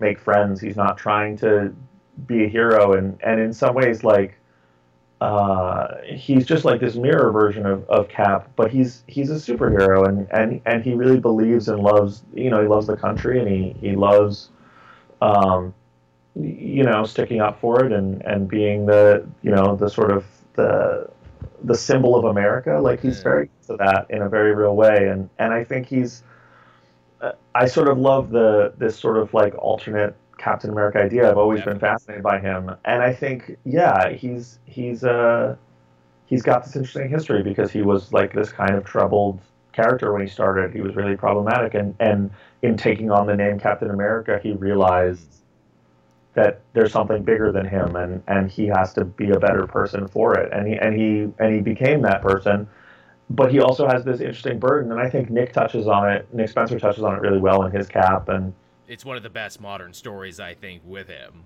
Yeah, yeah, and I think I think the thing that I really liked, and I, I remember talking to Nick about this once, where I was just like, I, I just love the idea that like he knows that he didn't, he's the second, you know, like yeah, he's not yeah. America to people. He's not Cap in the mind. He was the replacement Cap, and um, he's a real second tier hero, and he's the he's in in in the pub in the Marvel universe's mind, he's the cheap knockoff. And you know, the fact of the matter is, like you know, at this point, like he's not even the second and probably not the third most popular. No, guy. no, no, no. Again, I wrote something. This uh, this video won't run till tomorrow. But in talking about the new uh, Ta-Nehisi Coates one, it's like, man, you know, John Walker, his heart is always in the right place, even if his brain is very easily led and he believes whatever anyone in authority tells him. And there's something truly fascinating about that. Yeah, for sure, for sure. And he's, you know, he's he's this very he's sort of a tragic figure in this way, and, and he doesn't and he doesn't see it. Like he doesn't quite get it. That yeah, he's, yeah. you know, he's sort of angry that he's not the Captain America that that everybody loves, and you know, I, I love that like you know Bucky came in and Sam came in and they were Captain America, and he was like why wasn't it me? Like, why, you know, like he he in his mind he did it all right, and it just never clicked, and and he was sort of shortchanged. And I think that's really beautiful, and and I I sort of think he he could be a really sympathetic character in a lot of ways, and he's also a jerk, and I think that's a great.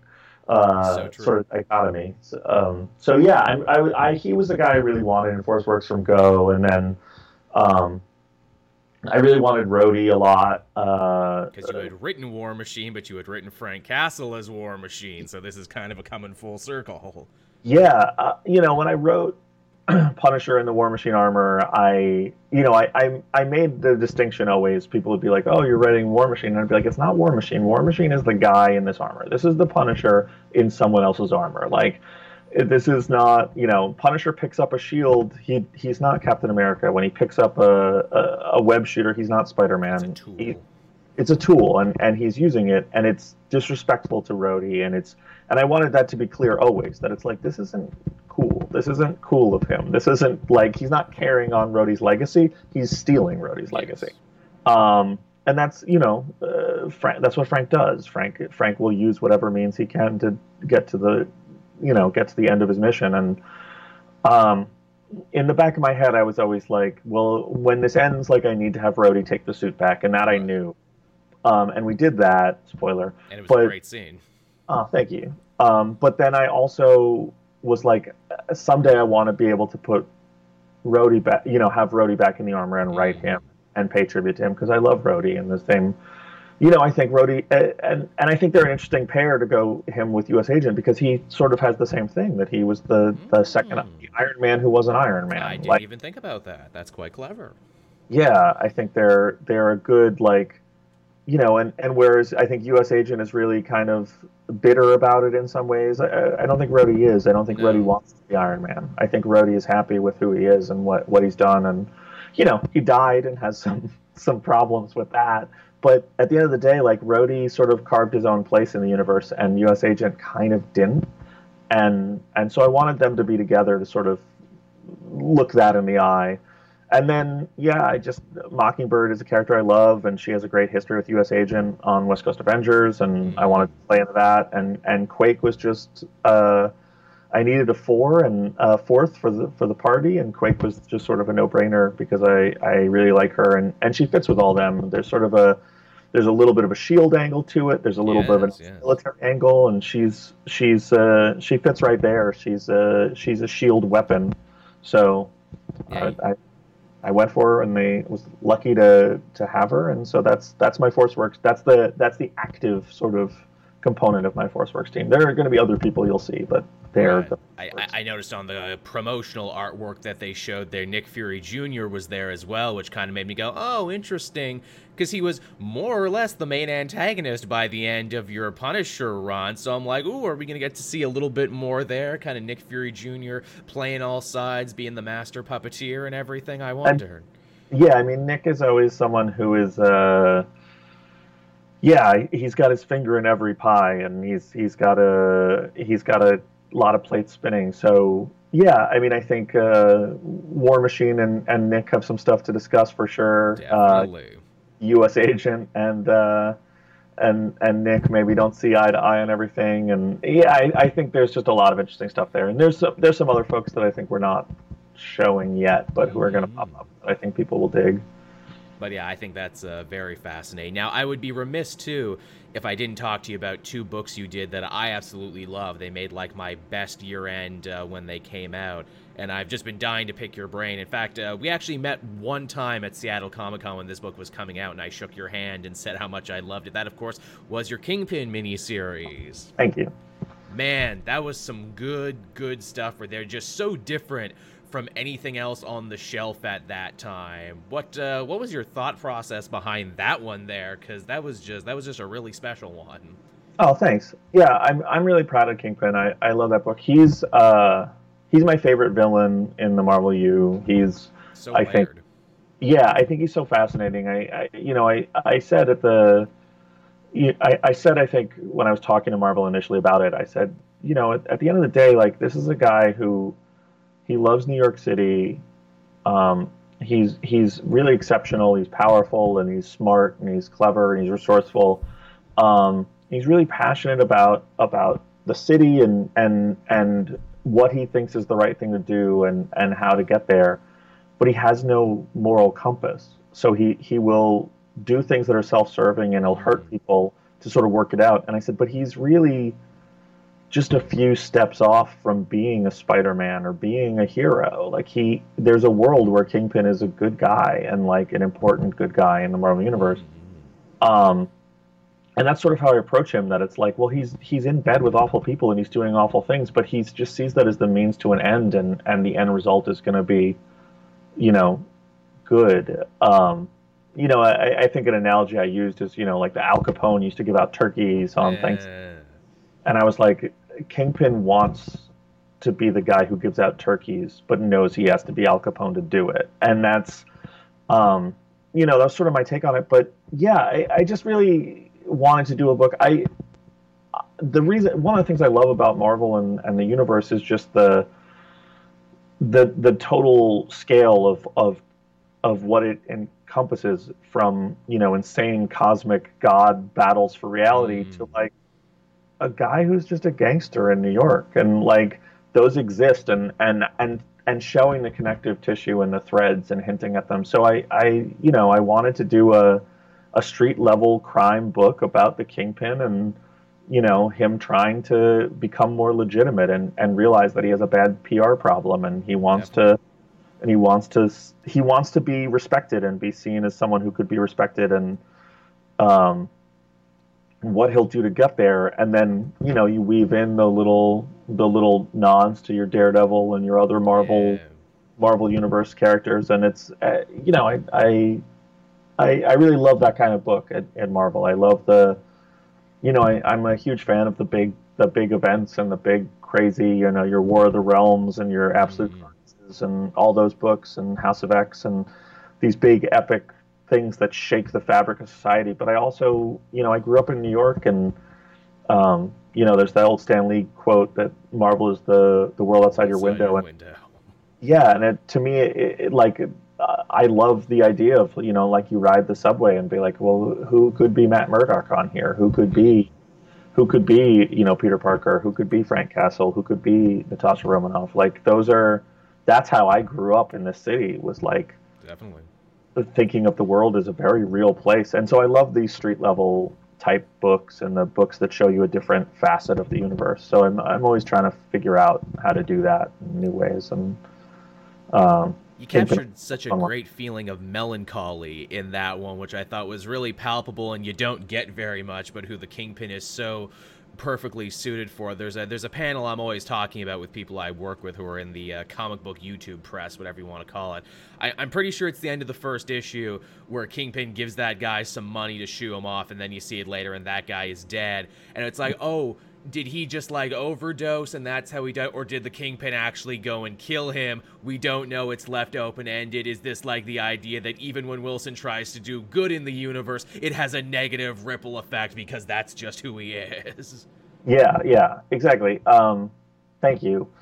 Uh, yeah i mean i think i think he's a guy who's just been around pain and suffering so much that like the idea of where how much of it comes from him and how much of it is built into the universe and how much of it is aimed at him intentionally is a blur. And i wanted to sort of catch that that it's just like well he knows you know tragedy is is imminent always. And and you know you you brace yourself and you sort of insulate yourself from it because the people you care about are going to die and the people are going to betray you and you're going to have to kill people and you're going to have to betray people because that's what that's how the universe works. And so, yeah, that was something we definitely wanted to kind of build into it. And and throughout the story, I mean, he sort of, uh, uh, you know, we we meet him through uh, this reporter who's sort of down on her luck named Sarah.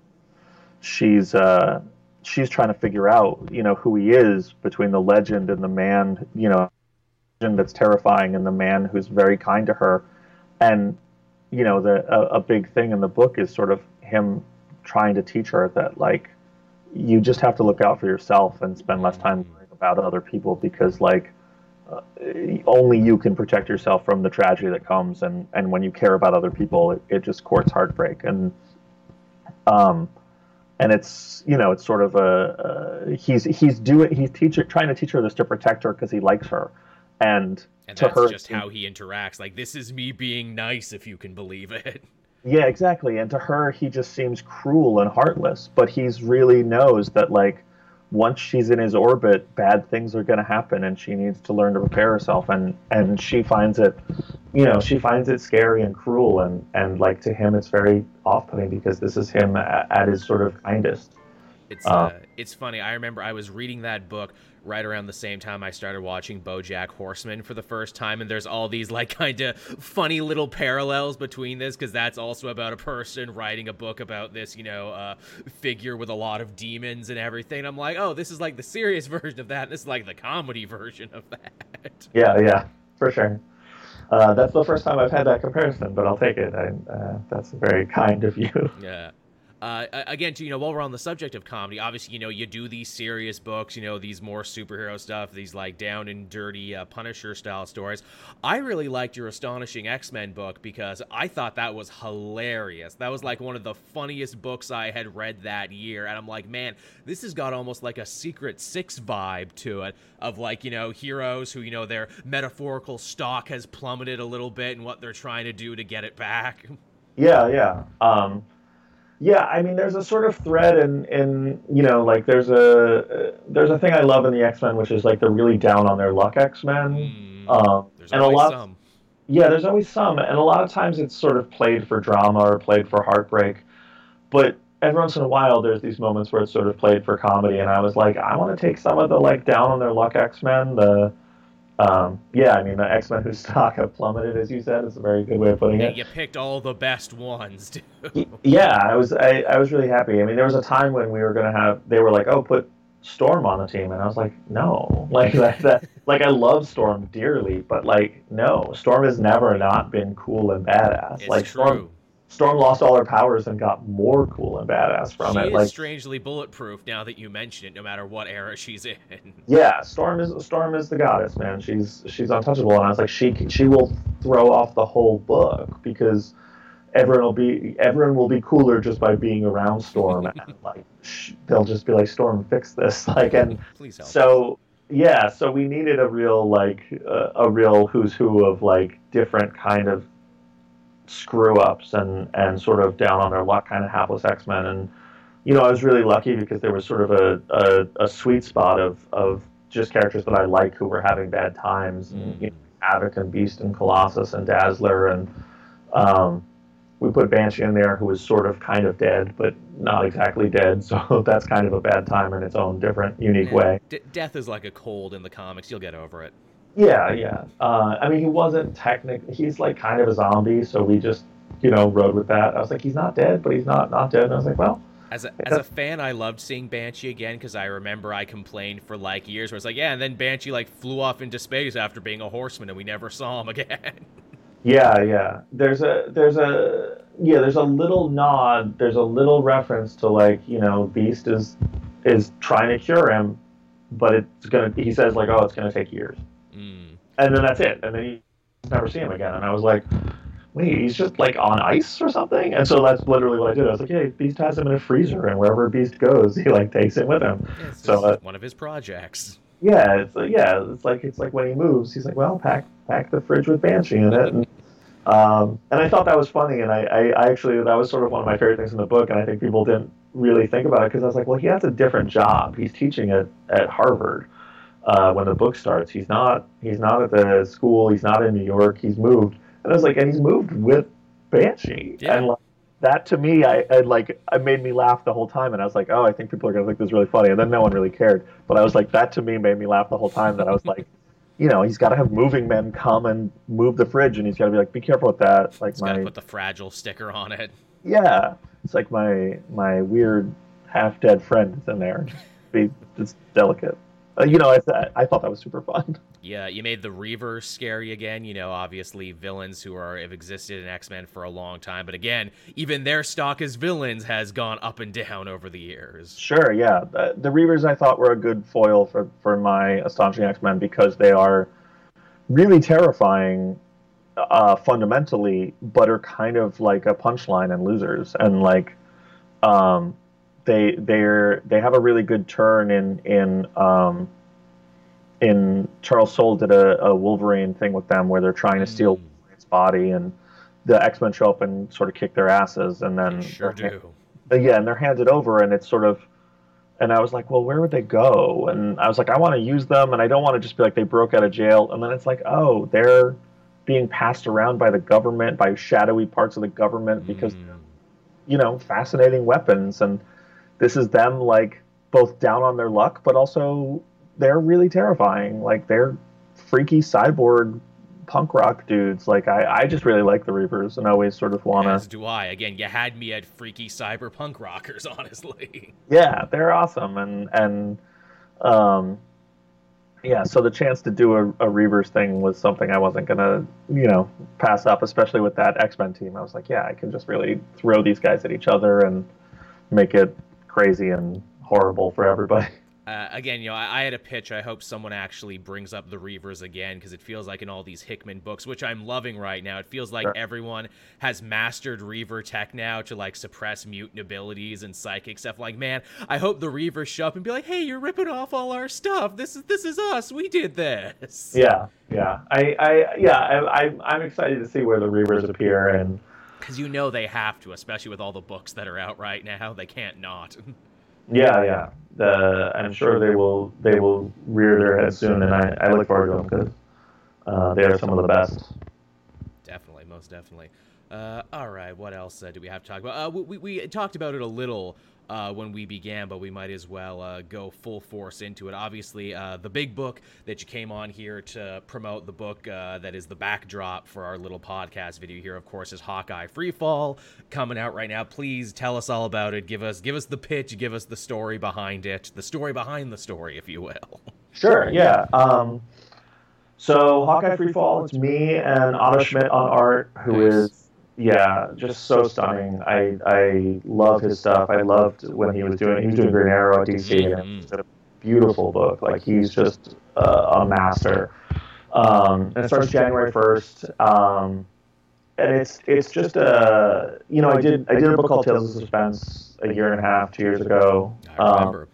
it, yeah, and it's Hawkeye and, and Bucky teamed up, and I I just had a lot of fun with it, and I think uh, folks at Marvel really dug it, and a, a lot of fans were very cool. I mean, it wasn't you know it wasn't the biggest book in the world, but it was something that people were pretty passionate about, and I, I do have to keep reminding people about what happened with Black Widow. I'm like, see, you need to go read Rosenberg's book so you're up to date and know what's going on.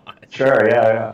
It's uh, you know, I, I uh, the yeah, it was a weird, it was a weird little book to to bring a character back in, but um, now she's back and everybody's happy because Nat's the best. Mhm. But the you know the the Marvel pays attention when when there are people really passionate about something and they they listen to that stuff, um, and so people really in, seem to enjoy my writing Clint and and you know they they came to me and said you know would you have any interest in doing that? And uh, like I said he's he's one of my absolute favorite characters. And I said yes I would love to. But um, I pitched a thing to Alana and my editor and uh, she was very into it and the company was very into it and then Punisher got extended and Mm. I, I took over Uncanny X Men, and sort of my time filled up, and it was a book that I really wanted to devote like a lot of sort of attention to and really work really hard on, and uh, so you know I kind of had to put it on the back burner because I was like I just can't give it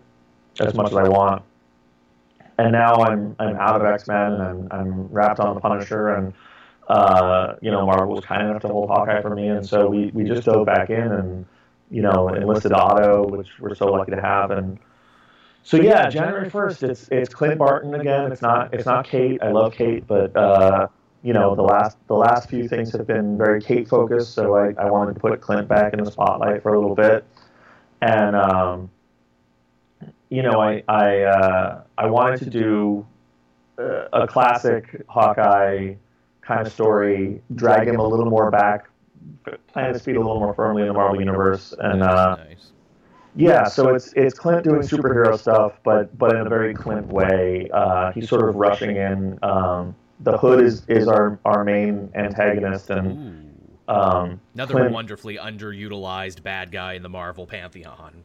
Yes, yes, I love the Hood so much, and and I think he's a great foil for Clint just because. Yeah, there's a lot of parallels I'm thinking of already between the two of them. Yeah, exactly, exactly. They're both, uh, you know, guys who who are they're not must you know Clint, Clint was a villain and and in the same way the Hood was a villain. Like they're not mustache twirling evil bad guys. They're guys who didn't have anyone looking out for them and had a tough time and made some made some tough choices. We're and, doing this to feed ourselves, bad guys. Yeah, exactly. And and I think you know Clint was lucky enough to have Cap and the Avengers sort of come in and be like, you you can turn this around and you can be a good guy and you can help people. And and the Hood didn't have that, and so having the two of them face off is is really fun because I think they they look at each other as sort of uh, there, but for the grace go I. Yeah, exactly. It's it's it's uh, they're they're sort of a funhouse mirror versions of each other, and and both of them sort of resent it um, a little bit, and both of them it, they the other one kind of gets under they get under each other's skin in a very personal way. Um, We're both but, very good at one thing. You at archery, me at magic. Yeah, exactly, and and so it's it's very uh, it's very personal, and and Clint, you know, the Hood is a little bit out of Clint's weight class. He's a little bit of a a bigger fish than than Hawkeye Solo is used to taking on. Um, he's he's got a little bit of an empire now, and he's he's pretty good at the magics, which Arrow is not uh, not perfect against. And uh, so Hawkeye goes toe to toe with the Hood and sort of comes out on the losing end of it, and it just gets under his skin in a very real way. And he decides that he's going to do everything he can to make the Hood's life miserable. And, nice. and so that's what it is. It's his weird obsession with with hurting the hood. And and because it's a hawkeye book you know you meet his girlfriend and his friends and they're all a little worried about him and being like are you obsessed with this stuff more than you should be? It sounds very bugs bunny. It's like i am now going to ruin your life for the remainder of this short now. Yeah exactly. It's it's you know it's it's very um, I think the original pitch I pitched under uh, I wanted to call it Hawkeye. It's not funny anymore because it's it's uh it's Clint taking a joke too far, which I think is very Clint to just be like, "Oh, I'm doing, I'm messing with him," and and then it's like, okay, make sure you don't piss him off too much. He's very dangerous, and then it's like, oh, uh, now people are getting hurt, and like he's Clint, so he's stubborn and he doesn't. He gets into a situation because he knows he can fight his way out of it, and then he doesn't have a choice but to fight his way out of it, and it's really rough. But in the book, we also have an, another element, um, which is a little more mysterious. But there's a new Ronin, and uh, another character whose stock is on the rise at the moment. Sure, and uh, you know it's it's uh, Clint used to be Ronin. He's the first Ronin, um, and there's a new Ronin who's a little more violent and a little more dangerous, and he's kind of stealing things and hurting people, and uh, and everyone sees Clint kind of going too far with the hood, and is kind of like, is this related to you? And is this a split personality thing? This is comics that happens all the time. Yeah and and clint is kind of like doesn't want the attention because he's already doing a stupid thing. So he doesn't right, want right. the attention that the ronin uh, new ronin is bringing. So ronin is sort of a, a, this frustration from his past as he's trying to figure out who it is and and stop them and uh, you know, and, and, you know, the book is funny and there's a lot of there's a lot of jokes, but there's a lot of like sort of the more serious like examinations of Clint that, that I think are are are warranted, and uh, there's a lot of good action, and we have a ton of guest stars because I, I think that a Hawkeye book should have a lot of people sort of coming and Definitely. dealing with him and getting sick of him. So, are, are we going to be seeing any more extended members of the Barton family? Because he has quite the family, doesn't he? Uh, there are not any other Bartons that I can uh, I can talk about. People keep thinking Barney's going to show up for sure And uh, uh, I, I said, I said online, someone was like, "Where's Barney?" And I was like, "Barney's on an island. Like Barney he, is." He, he made good, man. yeah, Barney. Barney got money and uh, settled down on an island. And like, why would he come back? Um, I mean, I'm, I'm sure you couldn't tell me either way, but you know, what I mean the extended Barton family, you know, there's also old Swordmaster too, who's always hanging out in the background. Sure. Um, there is no Swordmaster in this. Ah um, but I do love Swordmaster. Because uh, his name is Swordmaster. How can you not yeah. love that? Sure, yeah. Um, yeah, I uh, no Swordmaster now, but I, I do. Uh, well, that's for the sequel, Free Fall 2, Fall Harder. There you go. Yeah. um, so yeah, I, am really excited about the book, and I, I, I, hope people check it out. I think uh, even if I, even if you find me or my work super annoying, it's worth buying just for Otto's art because it's so beautiful. But um, I mean, I if also, I wasn't already sold, I'm sold now. yeah, I also don't know if you find me super annoying why you'd still be watching this video. So j- j- I'm gonna tr- trust me, those people clicked off a long time ago. We can yeah. just say whatever the hell we want. All right, there you go. So yeah, uh, uh, January 1st is the first issue of Hawkeye Free Fall.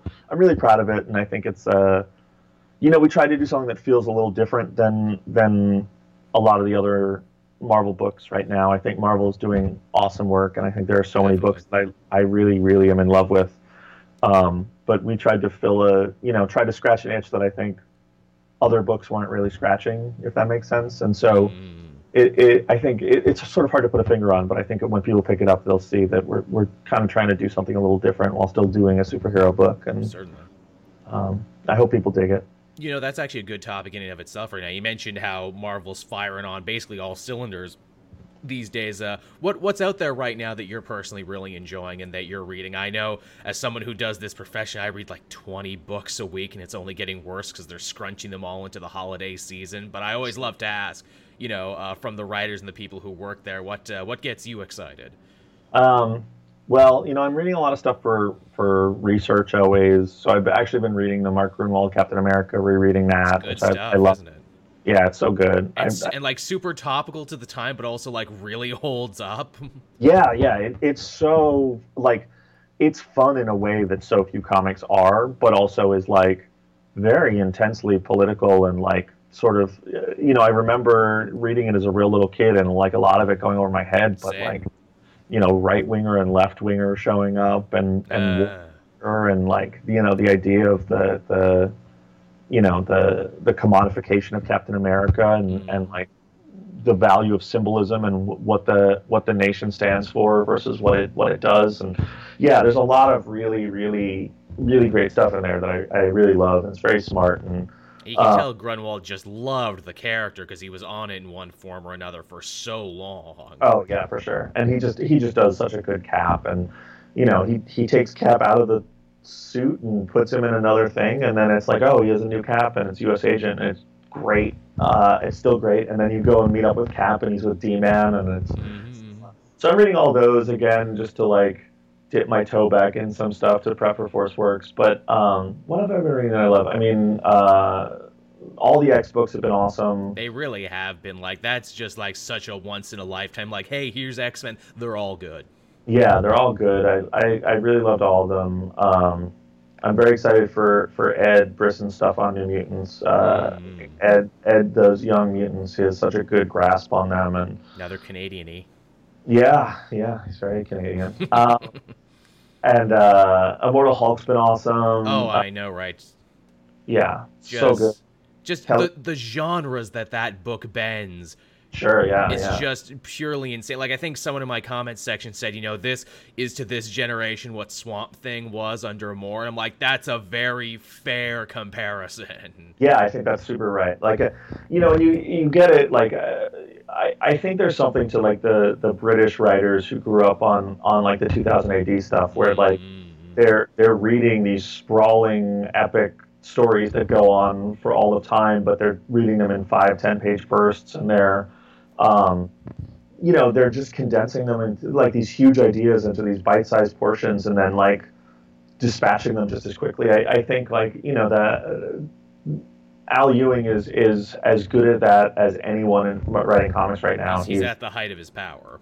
yeah, he's just he's just so good and and all that and um, what else have I been liking? Uh, you mentioned Kelly... Zdarsky earlier. Have you been reading Daredevil? Of course, yeah. Dare, Chip's Daredevil's brilliant. That uh, book is so good. I almost shake with anger every time I'm done. Like I will never make anything as good as this. Yeah, for, for sure. I remember when Chip uh, when Chip got Daredevil, he walked us through the story, and I was sitting, and it was uh, it was Ed Brisson on my left and Donny Cates on my right, and the three of us are sitting there and Chip, like sitting across from Chip, and he's walking us through Daredevil. And I think all three of us like are huge Daredevil fans, and you know when Daredevil's one of those books that when someone gets it, you're just kind of like, oh, I'm a little jealous. Like I, I, uh, you know, I'm happy. I, I, love Chip dearly. I think he's one of the, the great people in the world. But I, I was also just like, oh, all of us want a Daredevil, and I just remember uh, Chip halfway through it, and just being like, it's so good. It's so good. and then Donny just leaned over and whispered in my ear, and he was like, Chip's gonna win an Eisner. Oh, I, I mean, yeah, yeah, that's that's yeah. where we're at with it. And I mean, it's got to be a lot of pressure too, taking on a book like Daredevil. Like you said, everyone wants it, but it's like, okay, be as good as Miller and Bendis and all these other writers that came before and wrote these immortal runs. You know, yeah. a, a character who hasn't had a bad run in like almost three decades now. Yeah, I mean, Daredevil's a prestige book. It's really a a book where people like show show what they're worth, and and Chip is definitely you know uh, Chip is worth a lot, and he showed it very clearly there. It's it, it's a it's been awesome. Yeah, I don't know. I'm, I'm loving a ton of the books. I love what Donny's doing in Venom, and definitely. Um, I was not much of a Venom fan actually until Donny started writing. I'm like, okay, I see what all the buzz is about now. Sure, yeah. Donny's Donny's like Donny was born to write that book, and I'm gonna be heartbroken if he ever leaves it. Um, but yeah, it's it's all that stuff's been awesome. I'm trying to think what else I've been reading that I really liked. Um, the new James, the new James Bond was great. Um, Crowded is a book that I always love. Um, I keep um, hearing that. Sadly, because I live and breathe so much of the superhero stuff, I don't get to read as many indies. But all my indie friends like, you got to read Crowded. Read Crowded now. Crowded is great. Crowded is great. You should definitely pick it up. Um, it's it's a you know just such a smart book and like just fun in a way that like you, you forget sometimes how fun a comic can be and crowded does a really good job where you're just like smiling every page um, olympia from Image has been really good. I don't know. There's a lot. The new Space Riders, obviously, like Space Riders is one of my favorite comics. That's you know a huge, huge book that I love always. So that book coming back was big for me. You uh, you mentioned James Bond there. What'd you think of the new trailer? Uh, I don't watch trailers, so I didn't see oh, it. Oh, don't you now? No, I I I, uh, I I'm I will see the movie opening day, I'm sure, but I'm not. I, I, I respect your strength and fortitude, sir, to Thank not be suckered in by trailers. I'm the super weird dude who waits in the lobby eating my popcorn until the trailers stop and I hear the like singing Coke can, and then I come in and sit down and move. I mean, that's probably the way we should all be doing it. Again, I'm a weirdo. One of my favorite movies of all time is Death to Smoochy, and I will yell to anyone who will listen, the marketing ruined this movie for everyone. They would love it more if they saw it as the dark drama it was supposed to be and not the weird comedy they sold it as. That's fair. That's fair. Death to Smoochy. I haven't watched Death to Smoochy in a long time. Uh, it's it's if you take nothing else away from this, buy Hawkeye Freefall and then do yourself a favor and see Death to Smoochy is what you need to do. Sure. Yeah. Okay. I'll make, take that. Make it make it a weird double feature. Everyone listening. it's a weird double feature for sure. Thematically, they won't connect at all, but you'll have a great time. Or, or maybe they do. Maybe they do. You don't know. That's that's my next video essay. There, how Hawkeye Freefall and Death to Smoochy are thematically created. I like it. I like it. Yeah. Uh, uh, uh, what else was I going to say? Uh, yeah, a- any other new projects coming down the pipeline? Anything you can talk about? I know the new year is starting. There's a lot of buzz about uh, incoming, coming soon. Oh yeah, I wrote. Uh, I wrote some of incoming. Uh, I wrote uh, four pages of incoming. Um, I can't. I don't think I'm allowed to say what they are. They're being very secretive about it. This is maybe the most secretive Marvel has been about an event for a very long time. Yeah, I didn't. Uh, I didn't know I was allowed to talk about that I was in it until like people asked me about it, and I was like, oh yeah, I'm in it. Um, uh, but yeah, I wrote four pages uh, that I'm super proud of. That is two characters that I really love. Uh, characters you've written before, or is this a first time thing? Uh, there are two characters I've written before. Ooh, okay. um, and they're interacting. Um, it, it's, it, it was really fun to write. It's a weird little thing uh, in incoming, but I think uh, uh, I don't know what I'm allowed to say. If you've been reading Annihilation and you liked Annihilation at all, uh, maybe pick up Incoming. I mean, you should pick up Incoming even if you haven't been reading Annihilation or read it and didn't like it. But um, it is in some ways connected to Annihilation. So interesting.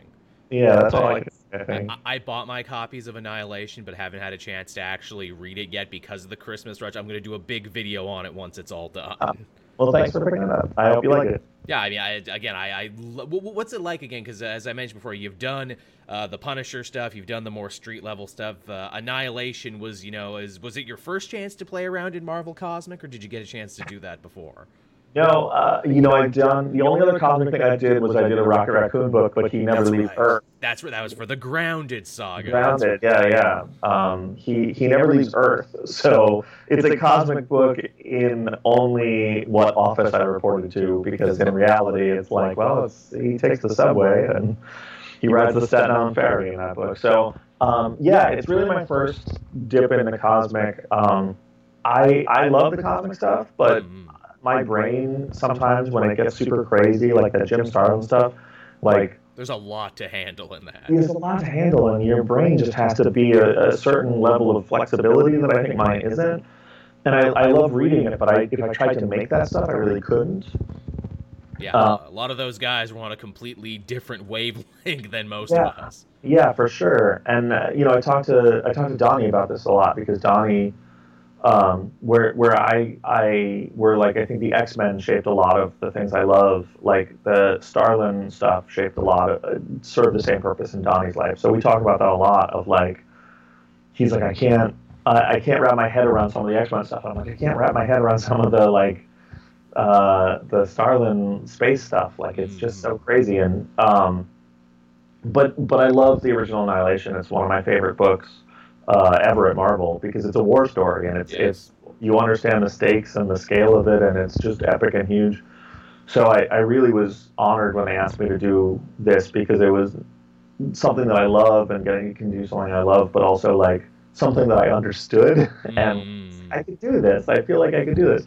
And um, you know, I got to work with uh, Dan Abnett and Christos Gage, who worked on the original Annihilation books. That must have been pretty sweet yeah, that's awesome. I'm I'm huge fans of both of them, so that was that was a big deal for me. And and my buddy Mike Moreci, who is writing a lot of the best indie comics right now, Wasted Space and The Plot, and I love his stuff. And he came in to to do uh, the Beta Ray Bill issue that came out this week and just killed it. It's so good. But yeah, it, has been awesome and sort of uh, I just you know, I, I, love Nova a lot. I think Nova's a great character in uh, in a lot of, in a lot of the same ways that Hawkeye is. He's a very relatable, very human kind of mm-hmm. character. Um, he, if you trace like Nova's history, he he more than almost any other character uh, in the Marvel universe has just been one sort of string of bad luck after the other. Oh, He's I like, know. Yeah, he just really gets He's basically Charlie Brown, but with a space helmet. yeah, he just gets kicked around a lot, and, and it's like, well, you're like, well, Peter Parker has it pretty rough, and it's like, yeah, but Peter Parker at least gets, you know, he's evergreen, and you know there will never not be a Spider-Man book. There wasn't Nova books for huge chunks of time. Exactly, exactly, and it's just like he just shows up and just like gets his ass kicked and then disappears for a while, and I was like, well, I really want to like explore that and what it's like to be Nova and and and and Rich Rider and just the heartbreak that is Rich Rider of like, you know, you're plucked out of high school to go save the universe, and then you build an army to help you, and they're all killed, and you come back to Earth and you make friends, and then you have to go to space to save space, and your friends on Earth are killed, and so you come back to Earth, and your friends in space are killed, and then you end up like in this giant space war, and you, you know, like you end up trapped in a basically hell for, and and like uh, you know, a, whole generation of kids thinks that uh, Sam Alexander is Nova, and that's the only Nova they've ever known. exactly, exactly. I, you know, I said, I said this to someone the other day. I was like, Nova's fascinating because he was trapped in the Cancerverse, and he sacrificed himself to to save Star Lord. He got Star Lord out of the Cancerverse, and he stayed behind. And no one ever came back for him. And there's think there's any other character in the Marvel universe that you could trap in another Just dimension. Forget about yeah. and just be like, yeah, they didn't come. Like the Guardians never showed up. Like the Fantastic Four never came. And and like, uh, what does that say about him? And what does that do to him psychologically? Is something that I I really was sort of fascinated by. So. I made sure that he's sort of the focal point of a lot of the Annihilation things, so that was really exciting to write him, and and I hope people uh, Nova fans seem to really dig the Nova one shot, and um, I, think, Nova fans are just happy to be fed in general. for sure, for sure. And I think I think when the last issue comes out, I, I can't say whether Rich is in it or not, but uh, I, I hope people dig it. That's cool. Well, you know, we've been talking for almost an hour right now, and I really appreciate you making time to come and do the show. I think uh, I, I think we covered all the topics, right? There was nothing else you wanted to talk about, nothing else you had to promote. No, no, I think that's about it. Well, again, I'll thank you so much for coming and joining us today, Matthew. This has been great. Uh, social media, anywhere where people uh, can follow you, you want to tell them to do that now? You tell them to do it, and then they do it sometimes. Okay, yeah. I mean, I have a Twitter. Uh, it's Ashcan Press, A S H C A N P R E S S. Um, I have the same thing for Instagram and Facebook and Tumblr, but I don't ever use those. So Mm. feel free to follow me on there. But It's I, hard to keep up with all the apps, I agree. Yeah, I'd rather just focus on one and let that be a awful intrusion in my life. I know, have- at least do one really. I'm the one guy who's never picked up on Reddit. I'm the one YouTuber who doesn't have a subreddit. There you go. Yeah, it's it's yeah, it's hard. There's too much, and you know, I have to work a lot, and I feel you, man. I can't let them all intrude in my life. So I was just like, well, I, I could just give a lot. I, I, I want to like, if people reach out to me, I want to be able to like respond and talk to them, and if people have questions. So I was like, well, if I'm on five things, I'm going to be able to give one fifth of the attention. So I just sort of put all my eggs in the Twitter basket, for better or worse, probably worse, but that's where you can find me. There you go. So go follow him again. Thank you. Uh, be sure to mention down in the comments section below what uh, what's your favorite Matthew Rosenberg book. Uh, what's uh, he doing that's got you really excited? Hey, be sure to buy Hawkeye Freefall when it comes out. When's that again? It's January 1st. January first. And it's it's super beautiful. Ring, So ringing the new year with some Hawkeye, everybody. And with that, I've been Caped Joel. This has been the Comic Multiverse, and we will see you again. Uh, not next week with a podcast. We'll be doing a commentary for Shazam because it's a Christmas movie, so you can see us doing that. And then we'll figure out New Year's, Christmas. Everything falls on a Wednesday this year, and it's a nightmare. But that's that, that that's my first world YouTuber problem. Not to put that on you, Matthew. So we'll all see you again next time, everyone. Bye bye.